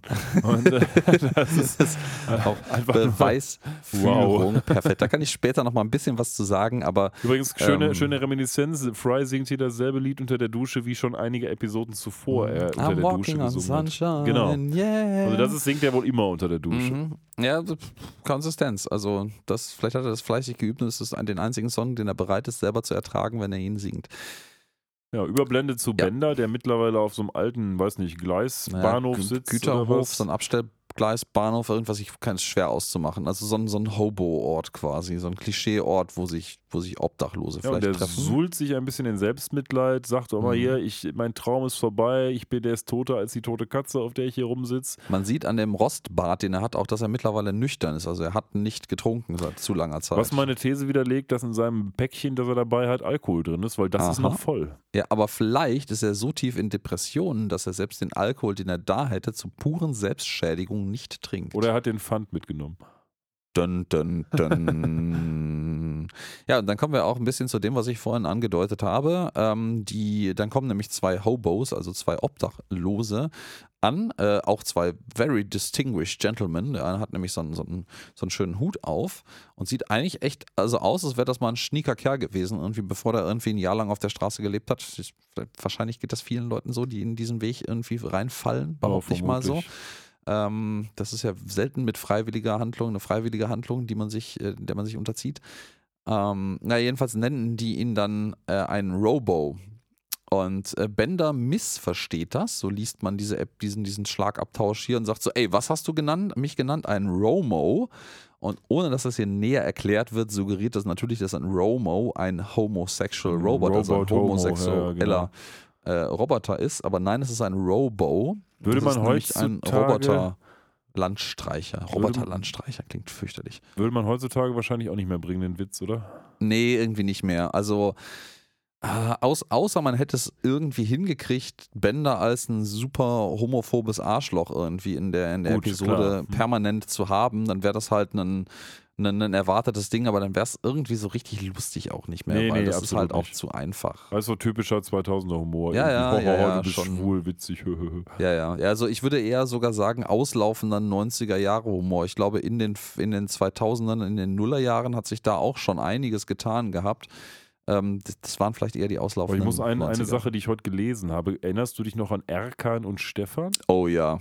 Oh, beiden oh, Typen- Gott, oh Gott, ja. Weil die gibt es offensichtlich immer noch und die haben jetzt letztens irgendwie so einen Shitstorm kassiert, weil sie auch so alte, alte, ja, Homosexuellen und Be Behinderten, ich sag's jetzt mal, wie sie es gesagt haben, Witze gemacht haben.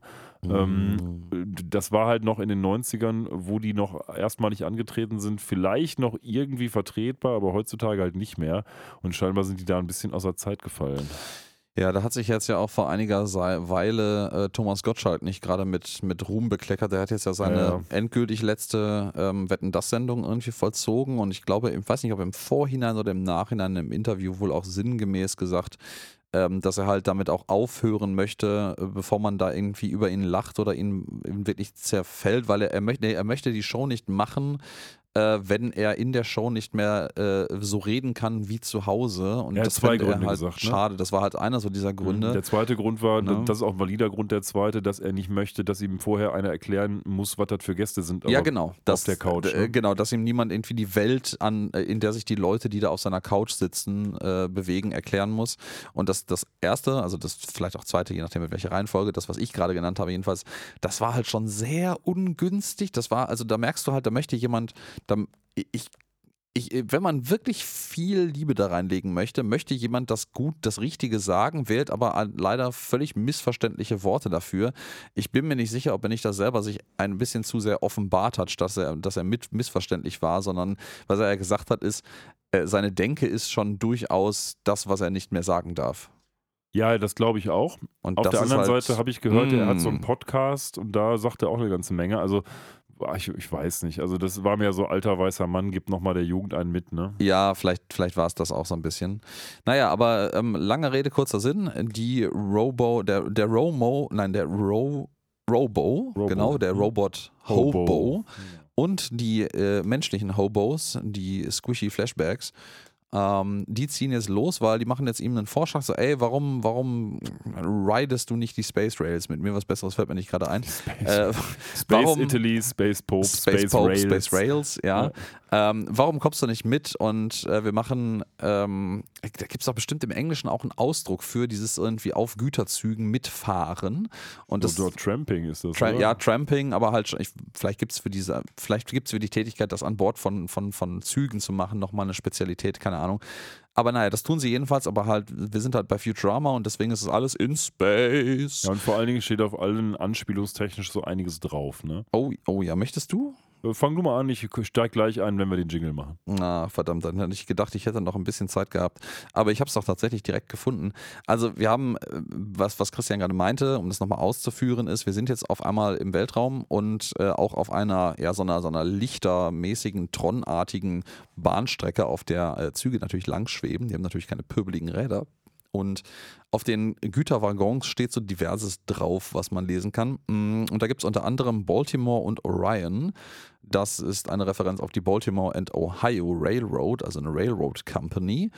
Äh, dann, und das freut den, den, die beiden Wahlbochumer gerade natürlich sehr, gibt es einen Waggon, auf dem Starlight Express draufsteht. Nicht nur Starlight Express draufsteht, sondern es ist wirklich die Schriftart, in der wahrscheinlich damals auch das Starlight Express Logo aussah. Ich habe übrigens jetzt letztlich gelernt, dass Starlight Express jedenfalls heutzutage als so eine Art von Ausbildungsmusical gilt, Aha. wo man so Leute, die halt irgendwie noch nicht so viel drauf haben, hinschickt, um so ein bisschen ihre ersten Sporen zu verdienen, um dann irgendwann in die erfolgreichen Musicals sozusagen Ah. zu, zu wandern. Das ist, das ist interessant, okay. Weil ich meine, ich, ich glaube, das ist sportlich, ist das schon sehr, äh, sehr anspruchsvoll, das zu machen, aber das wäre dann gerade eben auch äh, gut, da die jungen Darsteller hinzuschicken, die das vielleicht noch besser können. Ich weiß nicht, wieso deine Halbwertszeit als Musical-Darsteller ist. Ähm, Ja, ich glaube, du musst den Absprung irgendwann schaffen, ansonsten wird es schwierig. Ja. Ähm, viele, ähm, gerade auch im US, in, in den USA, ist es ja so, dass viele frühere Musical-Darsteller dann auch irgendwann Schauspieler richtige werden. mh. Und dann halt auch entsprechend singen können, alles. Ja.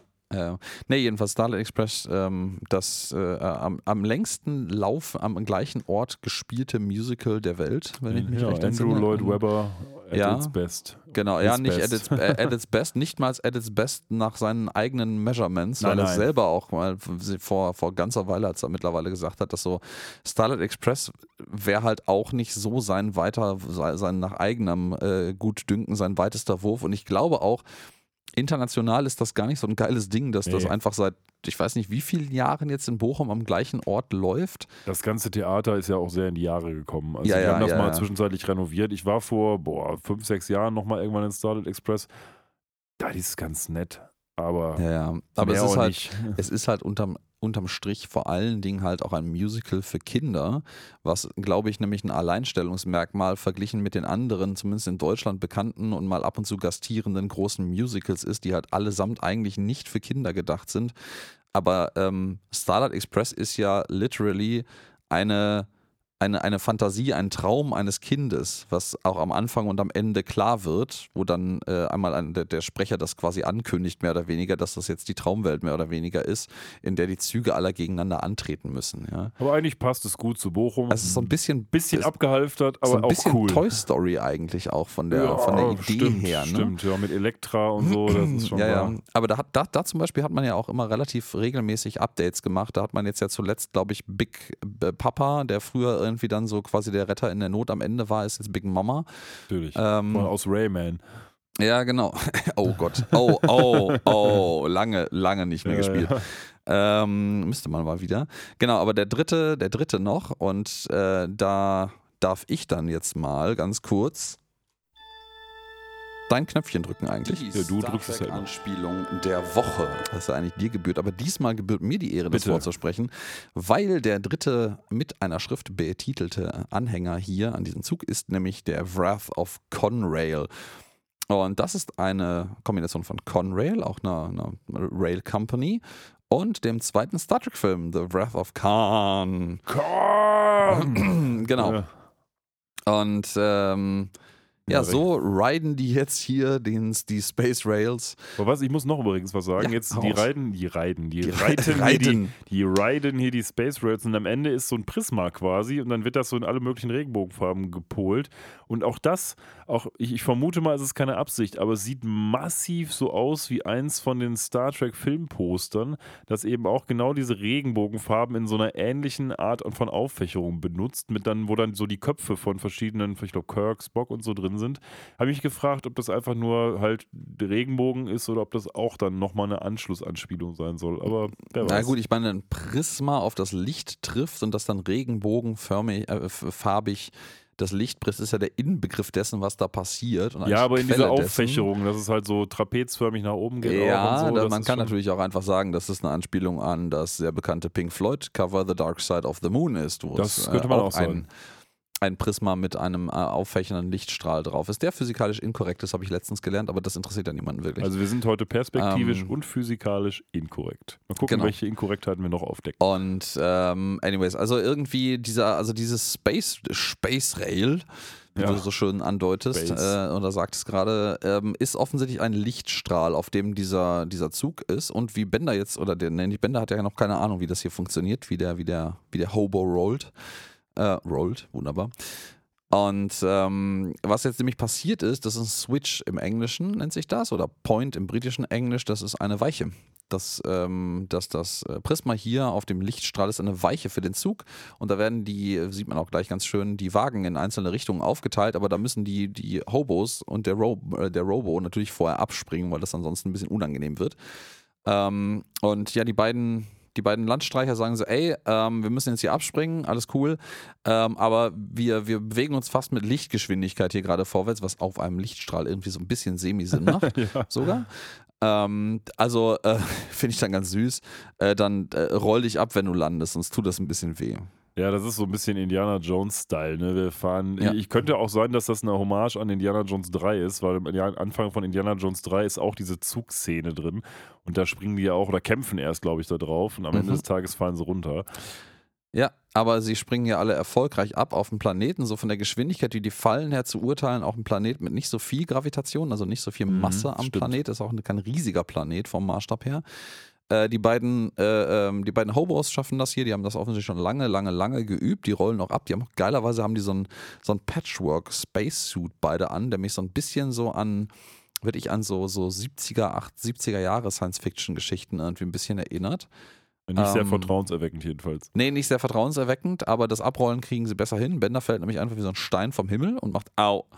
Ja, die äh, sind dann in so einer Hobo-City irgendwie, ne? Ja, so eine, so eine Landstreicherstadt. Weißt, weißt du, das, das hat überhaupt keinen Bezug eigentlich, aber weißt du, woran mich diese Szene mit diesen einzelnen abgehalfterten Häusern und den Leuten drumherum total erinnert?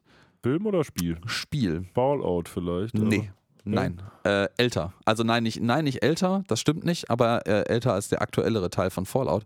An äh, die, die erste, ersten Szenerien aus Deus Ex wo du äh, ja. äh, nicht eine, nicht erste, aber eine der Szenerien, da bist du irgendwo mhm. auch in so einer, so einer äh, relativ von, von Obdachlosen und Drogenjunkies irgendwie bewohnten Gegend und musst dann runter in eine, in eine U-Bahn-Station. Ja, stimmt. Ähm, das hat so ein, das hat überhaupt nichts damit zu tun, aber ich habe diese, diese Assoziation vielleicht auch, weil die Zeit, wo diese Episode von Futurama rauskam, Deus Ex noch der heiße Shit war. Ja, und es wird mal wieder Zeit, das wieder zu spielen. Von 99 oder von wann 2000, glaube ich, oder 2001, irgendwie so um den Dreh herum. Ah, das ist schon eine gute Nummer, Deus mhm. Ex. Gut, auf ja. jeden Fall plötzlich breitet sich in Hoboville ein fantastischer Geruch aus und man sieht dann so comicartig, normalerweise kennt man das ja auch so Tom und Jerry oder so, dass dann die, derjenige, der den Geruch an, einatmet, so dann zu dem entsprechenden Gebäck hinfliegt und das passiert hier auch, nur hier haben wir eine bessere Erklärung, denn die beiden Hobos, die da hinfliegen, haben so Jetpacks an. Und, ja, äh, das sind auch die beiden, die beiden Companions ja, von Bender das sind die von gerade, genau. Rail, genau. Also offensichtlich gibt es hier jemanden, der ganz fantastisch fantastisch kochen kann, so dass diese Hobos direkt angelockt werden. Ja. Und äh, das und da, da frage ich, ist das ein Continuity Error an dieser Stelle oder ist es das nicht? Bender begutachtet diese comicartig sich vorher wälzende Geruchsfahne, diesen Dampf, der da von diesem frisch gebackenen Kuchen ausgeht und sagt so, ey, ein Kuchen mit äh, Landstreicher anhebendem Aroma, übersetze ich das jetzt mal richtig das gute, beschissen, das Hobo-Lifting-Aroma ähm, der Obdachlosen. Äh, ich versuche es erst gar nicht. Ein, ein Kuchen, der Obdachlose anlockt. Genau, ein Kuchen, der Obdachlose anlockt und anhebt. Der sagt ja Lifting. Ja, ja schon klar. Oh. Ähm, wer hat das gebacken? Und da denke ich mir so, ist das jetzt nur eine neutrale Beobachtung von ihm oder konnte er das wirklich riechen, was da passiert? Weil ja, er, er, er, er guckt, ja, er sieht auf, die, klar, diesen, diesen ähm, Rauchschwaden sieht man, ja. Zumal er ja auch gesehen haben muss, dass es ein Pi ist, denn das sagt er ja. Also, mhm. ähm, boah, weiß ich nicht. Ja, mal gucken. Aber äh, ja, jedenfalls ist es ein Pi und er fragt dann auch unsere beiden Hobos, ähm, statt einfach den Ersteller dieses Kuchens, der direkt da an so einem, seinem Fenster steht, zu fragen, fragt er daneben lieber seine Hobo Brothers, ähm, sag mal, sag mal wer macht denn hier so einen Kuchen? Und dann erzählen sie ihm von Helmut Spargel. Der Helmut. Ja. Der Helmut Spargel, ja äh, der wohl mal ein, ein hochdotierter Sternekoch war in einem so, so unfassbar beliebten und ausgebuchten Restaurant, dass die einzige Möglichkeit, eine Reservierung dort zu bekommen, war, ein Paralleluniversum zu erschaffen, in dem du schon eine, Uni eine Reservierung hattest. Fand ich super, tatsächlich. Finde ich, find ich schon, also was, ich bin ja immer ein Fan von absurd übertriebenen Superlativen. Ja. Das ist, hier, das ist schon hier. Premium. Das ist schon ja, Premium-Niveau. Ja? Doch, doch. Man sollte so. nicht drüber nachdenken, aber ja. Ja, dann, dann haben wir hier nochmal so ganz subtil eingeworfen, so einen, so einen obdachlosen Trope. Ähm, und der eine meinte so, ja, ich kann das bestätigen. Ich habe da wirklich mal gegessen, damals, als ich noch ein Senator war. Ja, ja, genau. Der hat einen ähm, tiefen Fall hinter sich. Genau, der hat einen sehr, sehr tiefen Fall hinter sich, der arme Senator. Ähm, vor allen Dingen in den Alkohol muss, muss ich mal mutmaßen. Naja, und jedenfalls dann ähm, kommt Bender auch endlich in der Schlange an und kriegt so, ein, kriegt so ein Stück von dem Pie ab. Also das bringt ihm ja eigentlich gar nichts, diesen leckeren Pie zu essen. Vor allem kommt er da ja so an von, ey Spargel, du warst mal ein krasser Koch, warum bist du denn hier so im Hoboville jetzt unterwegs? Ja, und wie das so ist, er erzählt Spargel dann einfach nochmal so ganz kurz seine, ähm, seine, seine Geschichte. Er hat im Übrigen die ganze Zeit so einen, so einen deutschen, richtig krassen deutschen Akzent auch. Yes. Ja, genau. Yes, mein Soufflé. Ähm, und der sagt so, ey, er war irgendwie ein hochdotierter Koch und der war irgendwie von der, von der großen äh, Kochshow und war weltberühmt. Ähm, aber der Sponsor der Show hat irgendwie entschieden, dass das zu altbacken war, was er da gemacht hat. Äh, und dass er gefeuert wurde zugunsten und jetzt Big Reveal, da da da da, wer könnte es nur sein? Ja, ein junger Elsa kam Genau, hier rein und ein der junger hat, Elsa. hat Spargel quasi den Job abspenstig gemacht, weil die einfach den alten, renommierten Koch mit einem neuen Talent ersetzen wollen. Was ja tatsächlich auch öfter mal so was passiert. ja öfter vorkommt, ist was natürlich man, die älteste Geschichte der Welt. Ne? Die älteste Geschichte der Welt, was man aber ehrlicherweise auch würdevoll machen kann, weil es ja meistens auch so ist, dass die Leute sich dann, wie du gerade auch sagtest, zum Beispiel mit, mit Musical-Darstellern, die irgendwann halt auch in andere Gefilde mit ihren Skills abwandern, ähm, es auch einfach für einen selber Zeit wird und du vielleicht auch selber nicht mehr Bock darauf hast. Ne? Und äh, das, das Entwürdigendste hier daran ist allerdings, in, gerade in dieser dargestellten Szene, wo Spargel jetzt quasi, wir, wir quasi so eine Rückblende haben und, und, und visualisiert kriegen, was Spargel uns da gerade von seinem Ausscheiden erzählt, dass der literal von dem Maskottchen der Sponsoren gefeuert wurde. Also so ein Typ in so einem, in so einem super unwürdevollen äh, ähm, Getränkedosenkostüm. So einer Fanta-Dose so sozusagen. einer Fanta-Dose kommt da einfach an und sagt, ey Spargel, du bist gefeuert, wir haben hier jemanden Neues, der ist modern und hip. Ja, und dann kommt halt Elsa rein, macht einmal BAM auf sein Soufflé und das bricht dann zusammen und dann sagt er, mein Soufflé. Ja, also genau. auch in der, in der englischen Version sagt er einfach, mein Soufflé. Ja, wobei ich sagen muss, ist, ich habe in letzter Zeit wieder relativ viele Filme und Serien gesehen, wo Engländer Deutsch versuchen zu sprechen und zwar so, als wäre das angeblich ihre Muttersprache und es funktioniert fast nie. Ist dein Schnitzel, sonst kriegst du keinen Nachtisch. Genau, das ist nicht Stuckenblocken. Na, wer war's? Was denn? Ist dein Das- Schnitzel? Ja, ja, Ähm, ja, ja. Boah, äh, mir liegt es auf der Zunge. Das Ich ist natürlich Scrubs. Das ist, Ach äh, genau, und das ist Elliot, ne? ja, genau. das ist Elliot. Ist dein Schnitzel, sonst kriegst du keinen Nachtisch. Ja, genau. Total geil, ja. Die aber in der deutschen Version dann auch, ja. Schweden waren übrigens. Also, ähm, Ah, ja, das ist, war das nicht, ich glaube bei, bei äh, dem, dem, dem des Deutschen liebsten äh, oder allgemein international vielleicht auch äh, äh, gerne gesehenen Weihnachtsfilm, der nichts mit Weihnachten zu tun hat, außer Ja, dass er an. Weihnachten spielt, nämlich Gruber Hans, ja. genau Hans Gruber, der im Deutschen glaube ich sogar anders heißt, ich habe es wieder vergessen, aber der im, im, im, im Deutschen ist es irgendwie eine irische, ehemals zumindest in der Originalsynchronisierung, eine irische Terrorgruppe oder irgendwie sowas und im, ähm, im englischen Original sind das eigentlich Österreicher und oder Deutsche, die alle auch, die sind ja alle auch relativ groß gewachsen und blond, mal abseits ja, ja. von äh, Alan Rickman. Ja, nicht Ähm, wirklich. Es ist nicht Weihnachten, Mr. bevor Hans. Gruber nicht vom Nakatomi Plaza gefallen ist, mein Ja, Lieber. lange nicht gesehen, dir den das. Film. Da sagt ihr das. das ich werde ihn an Heiligabend gucken. Das ist, Ich wahrscheinlich nicht, aber was komme, was wolle. Naja, gut. Ähm, aber Hans Spargel beendet dann seine Geschichte eigentlich mit der, also bin ich Der- Helmut? äh, Helmut Spargel, verdammt, äh, Verzeihung.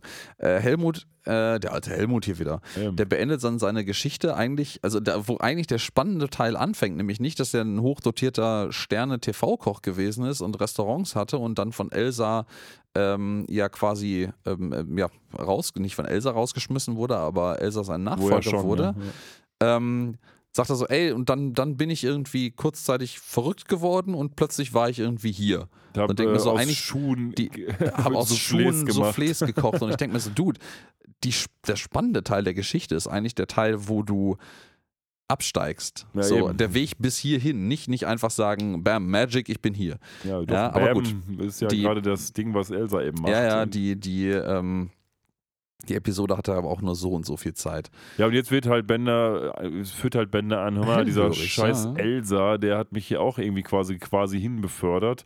Und äh, der Helmut Spargel sagt, naja, das ist alles schön und gut, aber du, wenn du ein Koch werden willst, du lieber Roboter, hast du ein Problem, weil du kannst ja gar nichts äh, schmecken sozusagen, ne?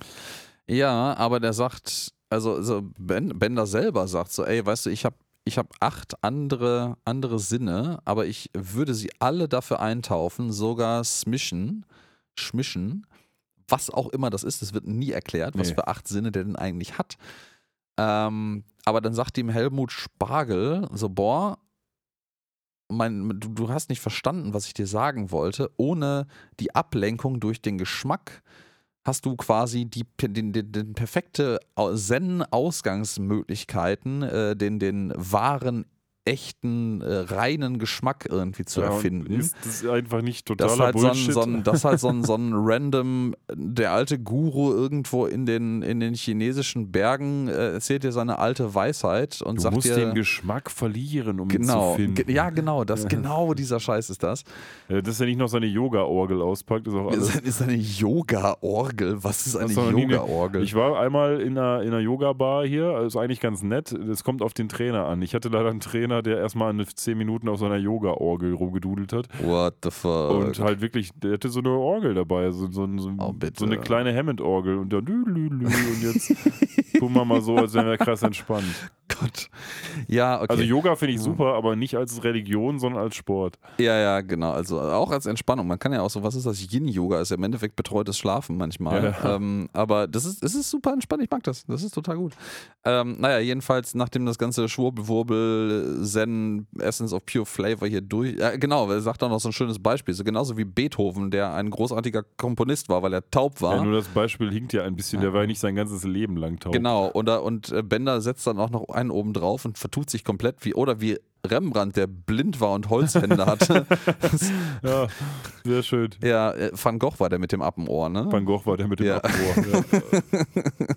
Das stimmt. ja. Das, das war nicht mal das Van Rembrandt. Gogh übrigens auch eine Nummer, weil Van Goghs Bilder waren zu Van Goghs Lebzeiten gar nichts wert und die sind erst Ja, nach seinem Tod ja, viel wert geworden. Ja, ja, ja, das ist leider bei, glaube ich relativ, ich weiß nicht, ob man, man statistisch sagen kann, Oft relativ so. vielen alten Meistern so. ja. ja. Aber ja, aber zum Beispiel, was ich ja auch gelernt habe, auch hier so ähm, Michelangelo und Leonardo und so, äh, diese ganzen riesigen, riesigen Wandgemälde, Sixtinische Kapelle, den ganzen Scheiß. Ähm, das, also ich hatte früher immer, die, ich weiß nicht, wie das anderen Leuten geht, immer die Vorstellung davon, dass der, der Meister himself dann quasi da einen Pinsel geschwungen hat und alles gemacht hat. Ähm, das waren komplette Kunsthandwerkswerkstätten, was die quasi um diesen Meister herum aufgebaut haben. Der hatte natürlich einen, einen Ruf, der war natürlich der Lehrmeister für alle seine Lehrlinge, aber bei diesen riesigen Auftragsarbeiten, das war ja, war ja nicht richtig Fließbandarbeit, aber halt schon richtig krass zeitintensiv und volle Auftragsbücher, so wie Handwerker heute auch wieder. Ähm, und äh, da, man hat quasi den Großteil ähm, dieser Dinge hat man dann von den, von, den, von den Lehrlingen machen lassen und nur die, die wichtigen, die komplizierten Bestandteile hat man dann, äh, den, hat dann der Meister selber quasi nochmal so als Tüpfelchen auf dem i gemalt.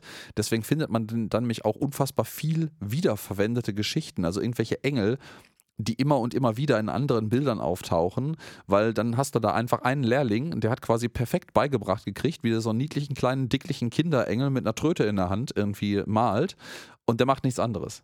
Ja, man kann es ja ein Stück nach verstehen auch, weil das hätte ja einer alleine gar nicht schaffen können. Aber ist ja, ist ja auch nicht schlimm, ist ja trotzdem beeindruckend und Kudos an den Lehrling mit dem Trötenengel. Äh, Du, das, ich, ich würde das trotzdem, ich würde das nicht, also vielleicht würde ich es mit ein bisschen Übung hinkriegen, aber oh klar, ne, aber ist halt schon. du hast auch nicht bei Leonardo gelernt, wie der Nee. so was in eine Wand klopst. Also Nee, nee, nee, nee, genau. Das ist, das ist so ein, so ein Fresko ist halt schon eine andere Hausnummer. Ähm, genau, und ja, wir haben jetzt dann so eine wunderbare Szene, wo er sagt irgendwie so, hey, äh, du musst jetzt, das haben wir schon ein paar Mal gehabt, den Witz irgendwie, Bender, ich möchte dir das jetzt beibringen, aber du musst vorher alles wissen, vergessen, was du bis jetzt über Kochen weißt. Dann drückt einmal seinen, so, so einen Knopf, der wieder random an seinem Arsch auftaucht und so, okay, dann. Das ist so ein bisschen wie Lucy Lou, okay, Memory ja, deleted. Memory deleted. Und dann haben wir so eine wunderbare, ja, Crossover-Szene, muss man sagen. Ja, Ähm, so, so eine, wie nennt sich das? Montage einfach, ne? Eine, ja, ja, eine Montage ist die Szene selber, aber das, was sie referenziert, sind zwei verschiedene Paar Schuhe im Ja, wahrsten. Sinne, nein, nicht wahrsten Sinne des Wortes, es geht ja nicht um Schuhe hier. Ähm, ich, äh, wieder schön, bevor ich das jetzt erzähle, das, was jetzt hier benutzt wird für diese Szene, sind Hover Potatoes, also fliegende Kartoffeln. Ähm, fünf Pfund, also zweieinhalb Kilo, dafür ist es ein ganz schön großer Sack für zweieinhalb Kilo. Ja, halt pro Ähm, Kartoffel. Sind wir wieder bei Dingen, die keine Räder haben, sondern fliegen. Diesmal haben Kartoffeln zwar keine Räder normalerweise, aber sie fliegen ja trotzdem. Und ähm, es läuft hier im Hintergrund eine Musik. Und diese Musik, äh, die kam mir ja schon, schon sehr, sehr, sehr bekannt vor. Ja, ja. Und äh, das ist einfach die Trainings-Hintergrundmusik. Ich finde den Namen des Tracks gerade nicht aus äh, Karate Kid. Mr. Miyagi himself. Genau, Mr. Miyagi himself lernt, aber die Szene visuell, wie wir hier sehen, ist was anderes, weil visuell sind diese Hover Potatoes jetzt natürlich die, der Vorbote dessen, dass äh, Bender mit einem Laserschwert diese schwebende Kartoffel blind nicht kaputt hauen, sondern schälen muss. Ja. Und da sind wir natürlich bei der Obi-Wan Kenobi Lehrlingsszene aus Star Wars und wir haben noch eine weitere Star Wars Referenz, äh, die mit der optischen Szene nichts zu tun hat, nämlich Helmut Spargel sieht einfach aus wie Yoda. Ja, genau. Episode 4, A New Hope. Ähm, da ist, passiert es ja ganz, wo Luke den Helm aufhat, wo er nichts sieht und quasi blind äh, den Druiden schlagen soll. Und in der Tat. Das ist das nicht so ein schwebender Ball auch, mit dem er übt Ja, am genau, Anfang? Ja, ja, genau. Ähm, und Helmut Spargel ist so ein bisschen Obi-Wan Kenobi und Yoda in einem. Das, das stimmt. Genau, genau. Wir haben jetzt noch so eine Szene, wo er den restlichen Hobos hier die, äh, die Künste seines Schülers ähm, und, und die auch die, ähm, die Hingabe, muss man sagen, seines Schülers demonstriert, indem der Schüler nämlich äh, eigentlich, was ist das eigentlich, eine Gurke zuerst, glaube ich, Ja, genau. die er hier zerschneiden soll, aber er hört dann am Ende der Gurke nicht auf, sondern zerschneidet quasi noch seinen gesamten Unterarm inklusive Hand in ganz feine Scheibchen mit einem Messer. Er ist eine Schlangengurke, genau. Und äh, Helmut Spargel zeigt dann quasi allen nochmal Reihe um das Messer vor und schneidet mit dem Messer eine Tomate danach. Und das ist eine Anspielung auf eine alte Fernsehwerbung für Messer in den USA, wo was Ähnliches gemacht wird, wo dann nämlich demonstriert wurde, man, man kann damit recht harten Scheiß schneiden und das Messer ist danach immer noch scharf genug, um eine Tomate einfach ohne Widerstand schneiden zu können. Ja, gute Messer sind echt was wert. Mhm. Also ich habe teuer. Und ich hab ganz gute Messer zu Hause ähm, und das lohnt sich schon. Also Mhm. muss man wirklich sagen. Vor allen Dingen muss ich sagen, also das, das, ich dachte zuerst so, jetzt auch gerade als ich das nochmal wiedergegeben habe, Tomate, ja, eine Tomate ist halt voll weich. Aber wenn du ein Messer hast, was halbwegs stumpf ist, kommst du halt nur mit, mit Mühe durch die Haut von der, von der Tomate durch und zerquetscht den Rest dabei. Wenn das genau, Messer scharf ist, kriegst du das alles halt super gutes. smooth. Ja. Und das wird hier nochmal demonstriert von dem Mr. Spargel. Ja, zurück geht's ins Planet Express Hauptquartier und der Professor ist gerade am Telefonieren und ähm, ja, ist dann ganz erstaunt, als er bemerkt beim Telefonieren, äh, sein Raumschiff ist kaputt, beziehungsweise eine Flasche ist kaputt. Es geht ja um die Flasche.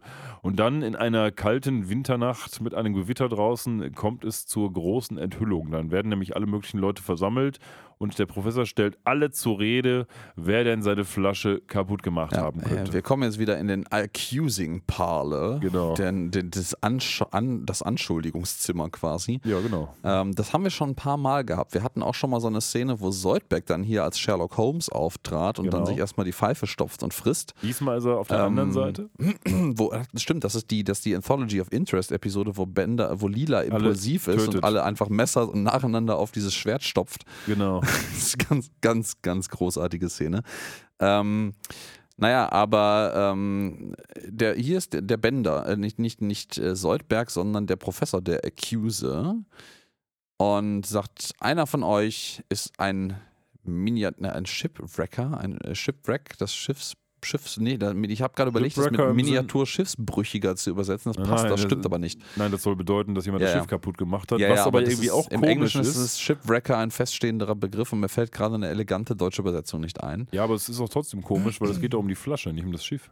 Jetzt geht, auf einmal geht es halt um das Schiff. Ja, macht ja keinen Sinn, oder? Random, Gut. Continuity Errors, du bist der, der Detektiv hier eigentlich. Ja, ich. Ja genau. gut, dann äh, äh, Blitz und Donner, als er das sagt, irgendjemand hat und alle so, oh, und, und äh, Soldberg wirklich literal so, oh, ich, ich, ähm, ich tue so, als wäre ich überrascht. Ja, genau. Ja, und ähm, der Professor macht dann also gewisse Hinweise, weisen darauf hin, dass sich der Täter hier im Raum befindet und es ist kein geringer als Philip J. Fry. Augenmerk noch auf das coole Bild von diesem Pilz, das da drauf steht auf dem Kamin. Ich äh, Äh, fand, mal das, fand, ich, kurz, fand irgendwie sehr random. Da ist einfach nur so ein Bild von so einem ja, Pilz. stimmt. Das ist einfach nur so ein Bild von so einem, so einem großen Pilz so Champignon kleinen oder was? Champignon daneben. Ja, ja, stimmt. Ja, auf jeden Fall, Fry Und ist der ein Täter. absurd riesiger Kerzenhalter oder was auch immer das sein Stimmt. soll. Fry ist der Täter und der wurde überführt aufgrund der Tatsache, naja, dass er eben dieses T-Shirt trägt, auf dem steht I Ja. hate bottles, was wiederum keinen Sinn ergibt, Nee, er wird, eigentlich. deswegen wird er gar nicht überführt. Ähm, das ist das perfide, sondern der, der, der Ja, stimmt, Professor richtig. hat eine, eine Notiz, von, Geständnis. ein Geständnis von ihm gefunden, äh, was äh, direkt neben dem äh, Flaschenschiff lag, wo drauf steht, Fry gesteht und unten drunter ist einfach die, das, das fertig gedrückte Signatur von dem, vom Schreibtisch von äh, Dr. John Sold, John Soldberg. Soldberg. Ähm, ja, und aber Fry kann sich ja nichts erinnern, aber mein Ja. Gott, ähm, kann schon sein, weil er macht öfter mal was kaputt. Und er muss jetzt die harte Strafe ertragen, dass er dem Professor 10 Dollar geben muss. Und jetzt ist natürlich Mhm. Soldberg in einem moralischen Dilemma, Denn auf der einen Seite hat er seinen Freund verraten und hätte gedacht, dass die Strafe des Professors viel, viel härter ausfällt, in Klammern, was sie vielleicht auch gewesen wäre bei Soldberg. Ähm, mhm. Und jetzt fühlt er sich natürlich schlecht, weil er quasi für 10 Dollar Fry seinen Freund die Pfanne er hat seinen besten, hat. seinen besten Freund, da kann will ich nicht so sagen, nee. aber schon einen, jemanden, den er als Freund ansieht, dass quasi jeder ist, der mehr als zwei Worte mit Soldberg wechselt äh, verraten. Und das, oh, er sagte, oh, die Schuld, die genau. unerträgliche Schuld. Es ist, ähm, ist, quasi jetzt der Edgar Allan Poe-Verschnitt geworden, äh, der das Herz unter dem Fußboden die ganze Zeit hört. ja, ja, ja. Ähm, man muss ja sagen, kurzer, äh, kurze Trivia aus den Kommentaren zu dieser, den Audiokommentaren zu dieser Episode ist, die ursprüngliche Planung war, mh, diese Szene noch viel weiter in die Länge zu ziehen, ähm, und noch unfassbar viele mehr absurde äh, Hinweise zu droppen. Die einzige Information, was sie vorhatten, ist tatsächlich, ähm, dass es äh, zum Beispiel sollte äh, Soldberg so richtig billig mit, äh, mit, mit Tesafilm ein Büschel Haare von Fry an die, an die äh, Flasche geklebt haben und sowas. Also es sollten noch echt viele mehr absurd, conveniently placed äh, Hinweise geben dafür, aber das haben sie alles rausgestrichen. Ich, ich habe diesmal, also wie bei den letzten paar Malen auch nicht, meine DVD-Box nicht bemüht, sondern direkt über Disney Plus das geguckt. Äh, vielleicht sollte ich da mal drauf schauen. Vielleicht gibt es ja für sowas Deleted Scenes sogar. Das fände ich, fänd ich total geil, wenn da einfach so, so Haare so richtig billig werden wir mal nachtragen werden. beim nächsten Mal. Jetzt werden wir wieder in die Hobo Village springen, denn Bender hat was gekocht und ähm, ja, der Spargel, der Spargel, Helmut Spargel sagt ihm, Mama hier, so Spargel, dein Training ist jetzt fertig, junger Padawan sozusagen und jetzt zeig doch mal, was du hier Schönes gemacht hast. Mhm. Der nennt ihn lustigerweise auch mein kleiner Dessert Spoon, also nicht mein, mein, mein ich habe überlegt, ob das vielleicht eine Anspielung ist auf irgendeinen dieser, der alte Meister trainiert irgendwie den Schüler Rocky oder sonst was. Dessert Spoon kann natürlich auch Desert Spoon, also der Wüstenlöffel heißen, aber heißt natürlich der Dessertlöffel. Ja. Ähm, ich glaube ja, nicht, dass Rocky der Wüstenlöffel genannt wurde. Nein, nein, aber das äh, Dune passt auch irgendwie nicht, ja, nee. aber das hat so ein, vielleicht ist das auch nur so ein generischer Name, der denen eingefallen ist, der generell zu diesem, der Meister erklärte jetzt Dingen Vibe, weil der Meister muss halt irgendeinen Namen äh, für jemanden haben, passt. Das Ding ist, er muss jetzt ein, äh, zumindest einmal ein taugliches Gericht produzieren. Ein essbares Gericht. Genau, genau ja. und dann, wenn er das schafft, wird Helmut Spargel ihm das sagenumwobene Street Smart Geheimnis von perfektem Geschmack offenbaren. Genau. Und naja, das, die Hobos finden, dass das alles ganz geil aussieht. Ich finde, das sieht alles ziemlich eklig aus. Ja, also wahnsinnig es, eklig andersrum, aus. es ist, es ist, es sieht essbarer aus als das, was er den, den, den seinen, seinen Kumpanen mit auf dem äh, im Planet Express Hauptquartier noch serviert hatte vor, ich weiß gar nicht, unbestimmter Zeit, vielleicht Tage, vielleicht Wochen, vielleicht Stunden. Stunden wahrscheinlich eher. So ein bisschen wie ranziger Wackelpudding sieht eins aus. Ja, ja, aber das, das sieht halt wenigstens aus wie, wie grüner, wie grüner ranziger Weißmeister Wackelpudding. So, ja, es sieht halt zumindest aus wie Essen, das kaputt ist und nicht mehr nur wie ein Haufen Mist. Mm, ja, ja, ja, guter Punkt. Naja, jedenfalls, äh, lange Rede, kurzer Sinn. Helmut Spargel ähm, schluckt es runter nach echt langem Kauen, sagt, es ist akzeptabel. Und äh, ja, dann in seinem leider durch Benders äh, ja, quasi Henkersmahlzeit induzierten Ableben übergibt er Bender das Geheimnis um den perfekten Geschmack, nämlich so eine kleine, kleine Glasfiole, in der sich eine Flüssigkeit ja, befindet. Ja, da soll angeblich, sag ich mal, das, das tollste Gewürz der Welt drin sein, sozusagen, ja. mit dem alles fantastisch schmeckt. Genau, sein Magen explodiert und er stirbt. Auch so ein bisschen, bisschen Allegorie an den, den Umstand, dass Yoda ja auch als, als Altmeister stirbt, aber das ist. Eher Obi-Wan, oder? Äh, ach, Obi-Wan, stimmt. Also Yoda auch, aber. Ne? Eher Obi-Wan. Ja, du hast, du hast völlig recht. Das, siehst du, das, die Episode mischt das alles so wild irgendwie miteinander, dass ich das selber jetzt auch gemischt habe. Abseits davon ist es natürlich auch ein generisches Trope, dass der ja, Altmeister, nachdem er seinem, seinem großen, quasi sein Lebenswerk, den größten, den besten Schüler, den er jemals hatte, aus, zu Ende ausgebildet hat, dann verstirbt. Ähm, wir sind jetzt zurück in Elsas Kochstudio bzw. Elsas Restaurant und dort ja, ähm, beflügelt von seinem, seiner abgeschlossenen Ausbildung, könnte man sagen, als Meisterkoch fordert Bender Elsa zum Kochduell heraus, äh, um seinen Meister Helmut Spargel zu rächen. Ja, er sagte, hör mal, ich habe noch eine Nachricht von ihm. Er sagt nämlich folgendes. Ich bin tot. Oh, ich bin tot. Ja, genau. Gut, aber wie auch Ähm, immer, aber auf jeden Fall hast du schon recht. Also er fordert ihn jetzt heraus, den Elsa, und will so ein bisschen sich selbst als auch seinen alten Meister ähm, rehabilitieren. Eigentlich, eigentlich sich selbst. Ja, noch. eigentlich das, sich selbst, Spender ist sich selbst der Nächste. Ich finde es schön, dass die, die, die ähm, Herausforderung wird dann besiegelt, indem man sich eine seiner Hände abschraubt und wirklich wie so, wie so alten Western-Filmen oder sowas sich den, quasi den virtuell den Handschuh auszieht und damit seinen, seinem Gegenüber äh, schlägt und so eine Wobei, Schmach. das sind ja eher nicht Western, sondern so Mantel- und Degenfilme. Ja, oder? ja, stimmt. Ja, ja, Cloak So and Dagger. Musketiere und Ja, sowas. du hast recht, du hast recht. Western hat ähm, man sich direkt einfach abgeschossen.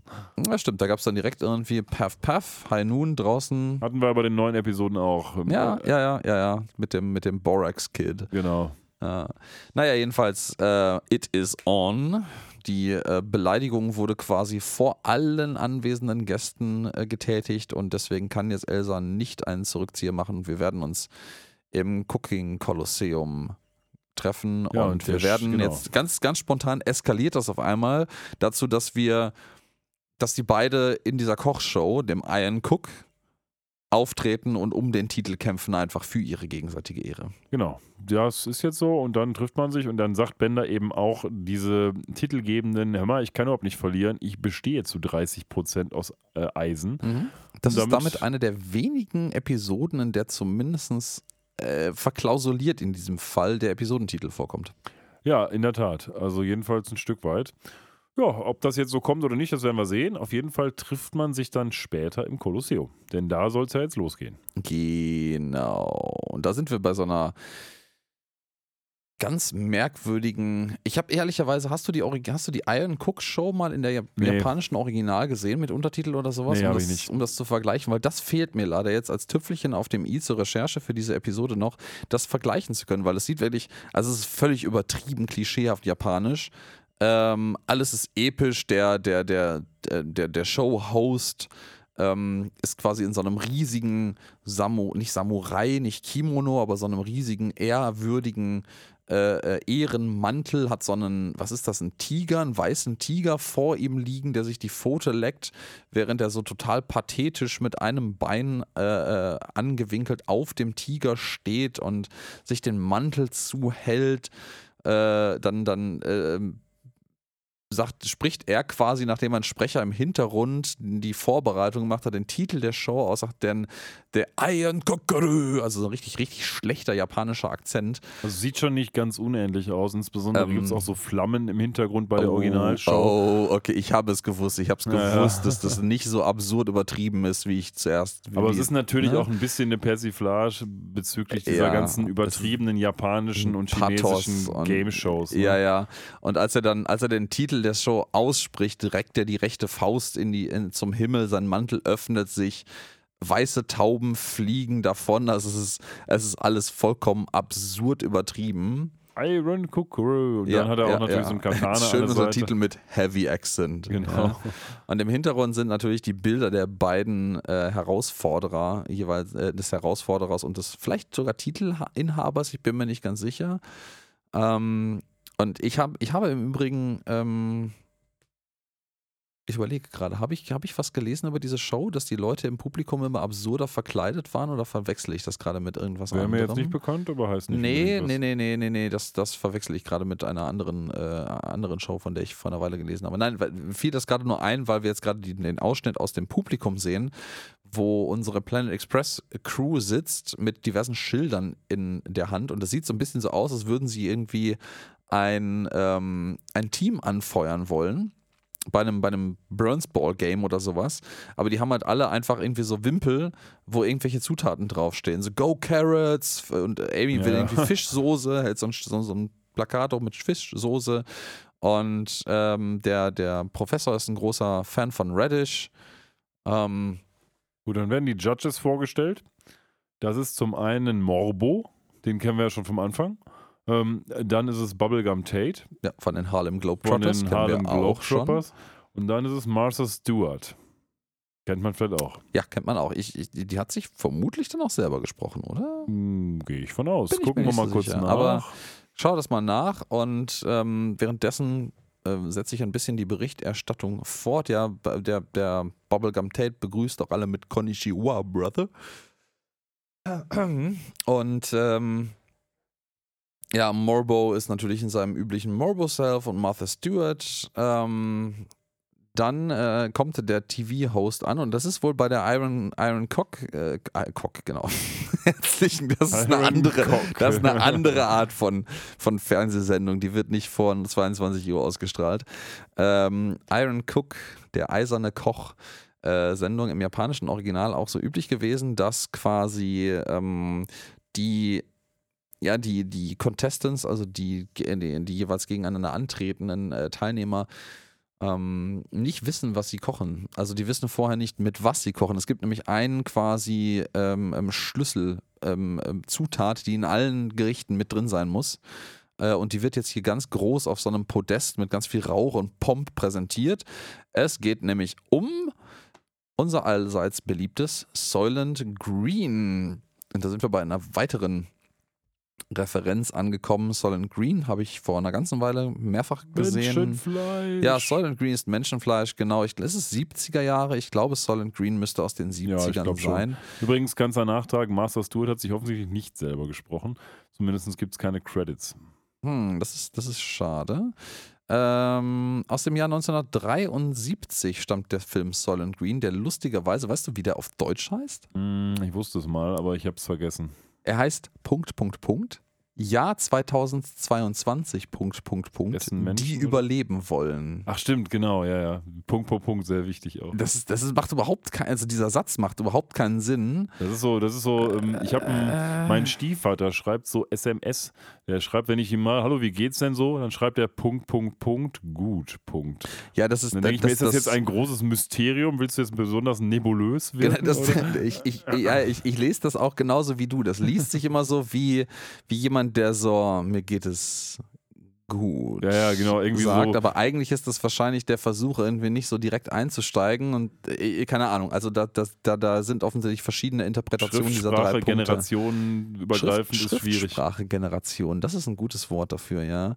Naja, es gibt dann jedenfalls Sollengrüne, ja, genau. wie es vorgestellt wird, mit diesem ganz, ganz fürchterlich überzogenen japanischen Akzent. Ähm, ich weiß auch nicht, ob man das heute noch, ja doch, der Comic halber würde man das vielleicht heute noch machen, aber vielleicht doch. irgendwie auch. Also ich habe ah. letztens erst äh, die One Piece äh, Live-Action-Serie auf Netflix oh, okay, gesehen. Okay, und die, okay. die machen ja auch immer so, diese, die sagen ja alle ihre Finishing-Moves an. Das ist immer Gomo Gomo no. Ja. Und dann Jetto Bazooka oder sowas. okay. Ja, das, ähm, ich, warte mal, ich möchte noch gerade mal ganz kurz einen Text lesen, den ich vorher noch nicht gelesen habe, der hier auf diesem des Kitchen Coliseum drauf steht, nämlich Home of the Kitchen University Wildcats. Ja, ja. das, das, ist auch geil, das ist wie so, ein, wie so ein Sportstadion angelegt, aber eigentlich ist es nur für Kochshows gedacht genau. und irgendwie gibt es auch so eine lokale, ähm, lokale Gruppe, die da trainiert. Scheinbar. So, bisschen weird, aber okay. Na, auf jeden Fall machen die jetzt mit dem and Green ihr Zeug und mhm. Bender legt einen sehr martialischen Stil vor. Der rollt quasi mit seinem Hintern den Teig und alles. Ähm, und wird dann auch ähm, entsprechend von den Kommentatoren mit solchen Kommentaren bedacht wie, ja. naja, das ist irgendwie, was hat der Bubblegum Tate? Ja, der sagt irgendwie, I've never seen such powerful strokes of the ja, ass. Genau, richtig, ja, genau. Also ich habe niemals so kraftvolle äh, Bewegungen eines Arsches gesehen. Ja, und Elsa lässt sich da so ein halbes ähm, ähm, ähm Venedig hinliefern aus Soylent Green, wo so ein Typ auch noch irgendwie mit so einem Boot rumfährt. Also das sieht alles schon relativ beeindruckend aus, was der da auffährt. Ja. Während Bender. Das ist wirklich noch, das ist wirklich noch so eine, so eine kleine, kleiner Shrimp, der in so einer Gondel sitzt und singt und sich da, ja, also, ja, Gut, und Bender macht halt seinen Benders-Kram und Style und es sieht halt alles, sag ich mal, weniger beeindruckend aus. Es ist einfach nur grün und er hämmert da noch so ein bisschen mit dem Hammer drauf rum und er sieht eigentlich so aus wie den Dish, den er auch Helmut Spargel gemacht hat. Aber jetzt mhm. zaubert er aus seinem Kochanzug nämlich die geheime Masterzutat heraus, nämlich mhm. dieses bisschen Supergeschmack, was er von Helmut Spargel bekommen hat und denkt jetzt eben, naja, komm Helmut, jetzt ist dein, jetzt bist du da, jetzt kannst du dich rächen. Hier also hoffen wir mal, dass dein Supergewürz funktioniert und streut das überall drauf. Ne? Exaktamente. Ja, wir haben zwischendrin, das haben wir jetzt gerade mal übersprungen, noch einen kleinen Einspieler, wie nämlich im Publikum äh, irgendwelche Snacks verteilt werden von so einem Typen mit einem Bauchladen. Und Fry kann sich das gerade nicht leisten, weil er kein Geld mehr hat. Und äh, das, das fördert weiterhin dann Soldberg. So nein, die Schuld, diese unerträgliche Schuld, weil er hat ja seinen besten Freund Musste in 10 Euro Anführungsstrichen, bezahlen, genau, musste 10 Dollar bezahlen, die hat Ja. er jetzt nicht mehr, da ist jetzt Soldberg dran schuld. Ähm, naja, jedenfalls Bender träufelt äh, mit nochmal einem, einem, einem Ausdruck der, der, ähm, ja, der Loyalität an Helmut Spargel dieses äh, Zeugs, nenne ich es noch, äh, drauf. Und dann geht's ans Probieren. Ja, dann ist die Wertung angesagt und als erstes ist Elsa dran. Ja, und der, der- hat alles so mit 100-Dollar-Scheinen quasi nochmal nur, den, garniert. nur den Salat. Den nur Salat, den, nur den genau. Salat, nur das Entree quasi. Ja, und dann kriegen die alle das Zeug vom Elsa und finden das offensichtlich auch gut. Er sagt sogar, Soylent Green is my kind of people.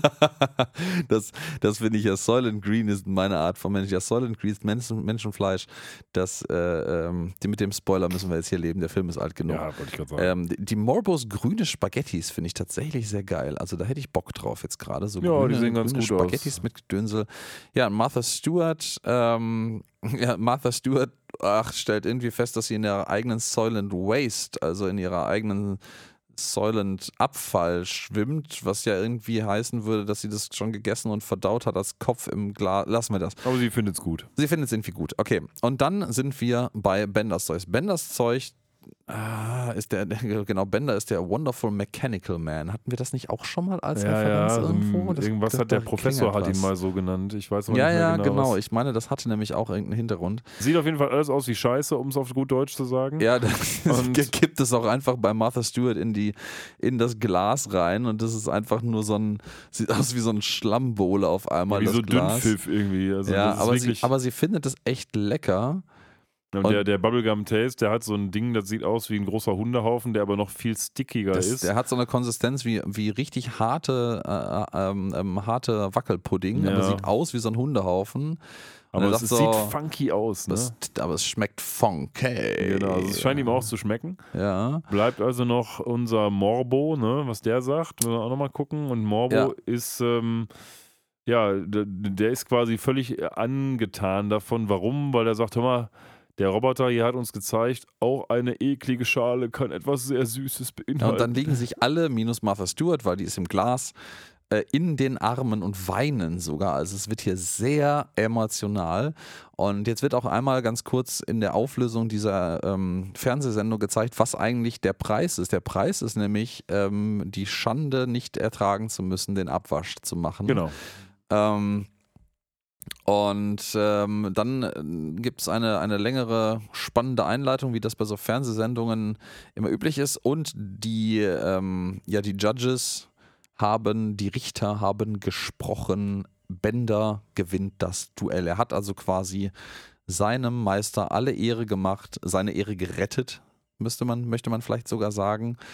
Und alle applaudieren. Der Professor sagt sogar, das ist mein Roboter, ich besitze ihn. Das Ja. ist meiner, mein Eigentum. Der, der Host der Episode macht nochmal eine kleine Popkulturreferenz auf einen bekannten Song von der Band Styx, nämlich Mr. Äh, Mr. Roboto. Er sagt nämlich Domo Arigato, Mr. Roboto. ja, genau das. Ähm, ja. und, Elsa ist ähm, schon am Schrubben übrigens. Ja, Elsa ist im Hintergrund schon am Schrubben. Also mein, mein, mein Bender meint auch so, mein Ziel war es irgendwie nicht nur ähm, Elsa ähm, zu ähm, erniedrigen, degradieren, Dankeschön, ähm, sondern irgendwie auch ähm, allen zu vermitteln, dass man halt guten Geschmack nicht in riesigen Fernsehshows oder, oder Sterneküchen findet, sondern dass man die mit guten Freunden in einer kleinen äh, äh, kleinen Küche findet und ich deswegen lehne ich auch den großen Titel des eisernen Kochs ab und ähm, So ein bisschen die Orko-Moral jetzt. Genau, äh, nehme da stattdessen äh, den kleineren Titel, den Bronze Saucier, also den bronzefarbenen Saucier, Der aber mit dem doppelten ähm, Preis. der aber mit doppeltem Preisgeld einhergeht, weil Bender ist halt, ne, ist halt Bender. Bender ist Bender, genau. Den nehme ich natürlich an, den ich gerade selber mir erdacht habe. Und dann ist, ähm,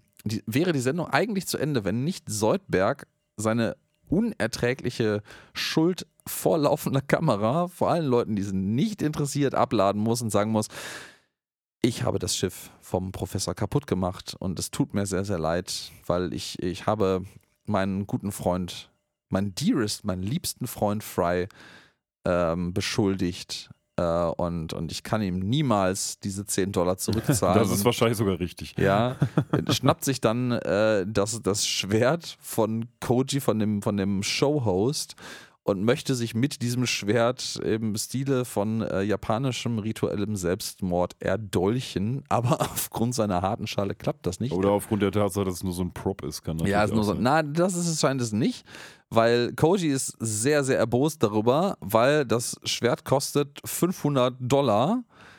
5000 Dollar sogar. Es scheint ein irgendwie geartetes, echtes Samurai-Schwert zu sein. Äh, und dann macht Soldberg, was Soldberg in solchen Fällen üblicherweise macht. Also erstens framet er nochmal Fry und sagt, Fry hat's gemacht und rennt weg.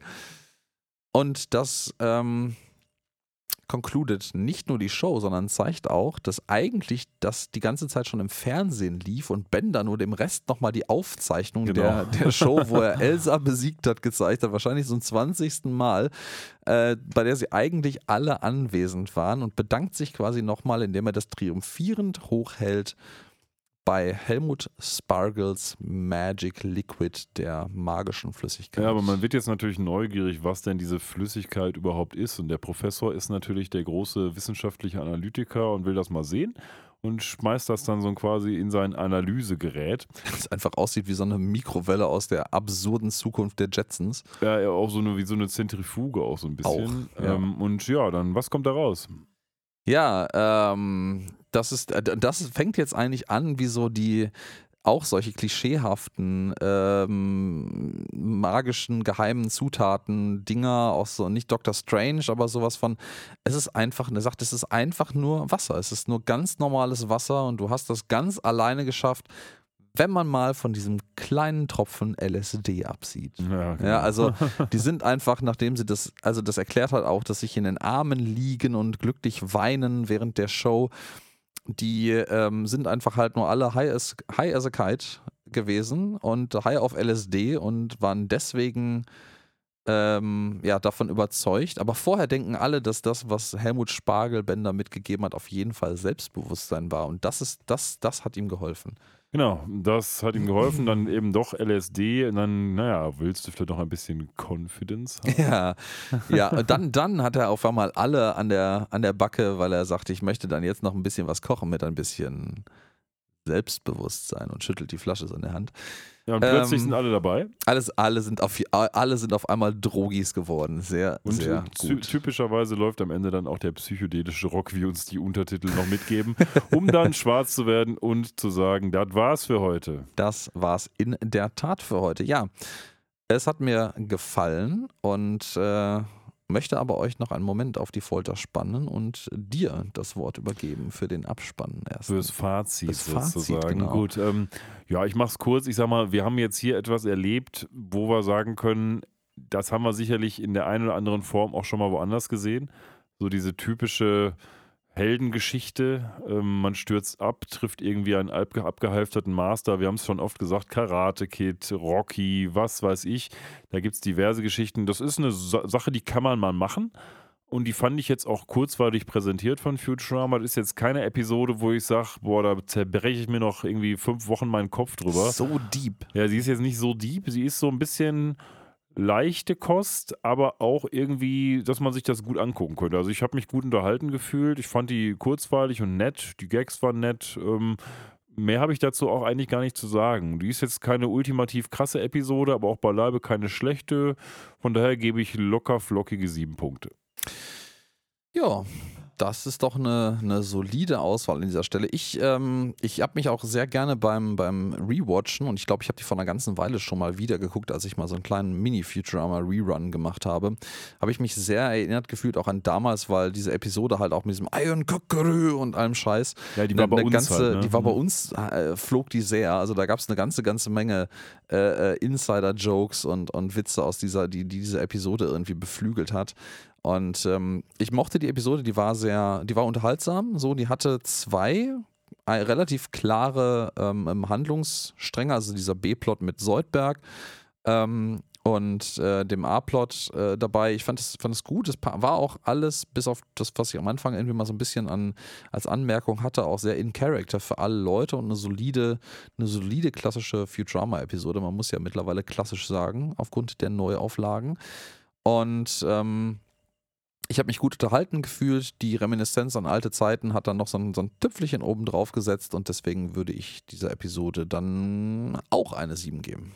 Ja, sehen wir mal. Sind wir uns einiger, wie wir uns noch nie vorher waren? Doch, waren wir schon öfter mal. Aber eine Sache müssen wir euch noch mitgeben, nämlich es wird ja bald schon wieder eine neue Episode geben. Nochmal der Hinweis, die gibt es übrigens dann schon nächste Woche Freitag.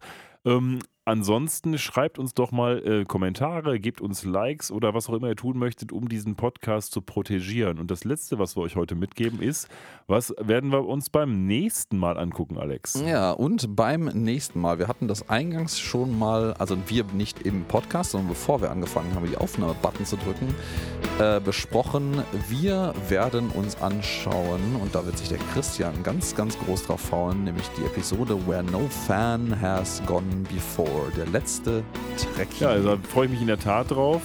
Und freut ihr euch auch mal drauf, das wird super. Und freut euch gefälligst drauf. Freut euch! Wir ja. prüfen das. Ciao. Ciao.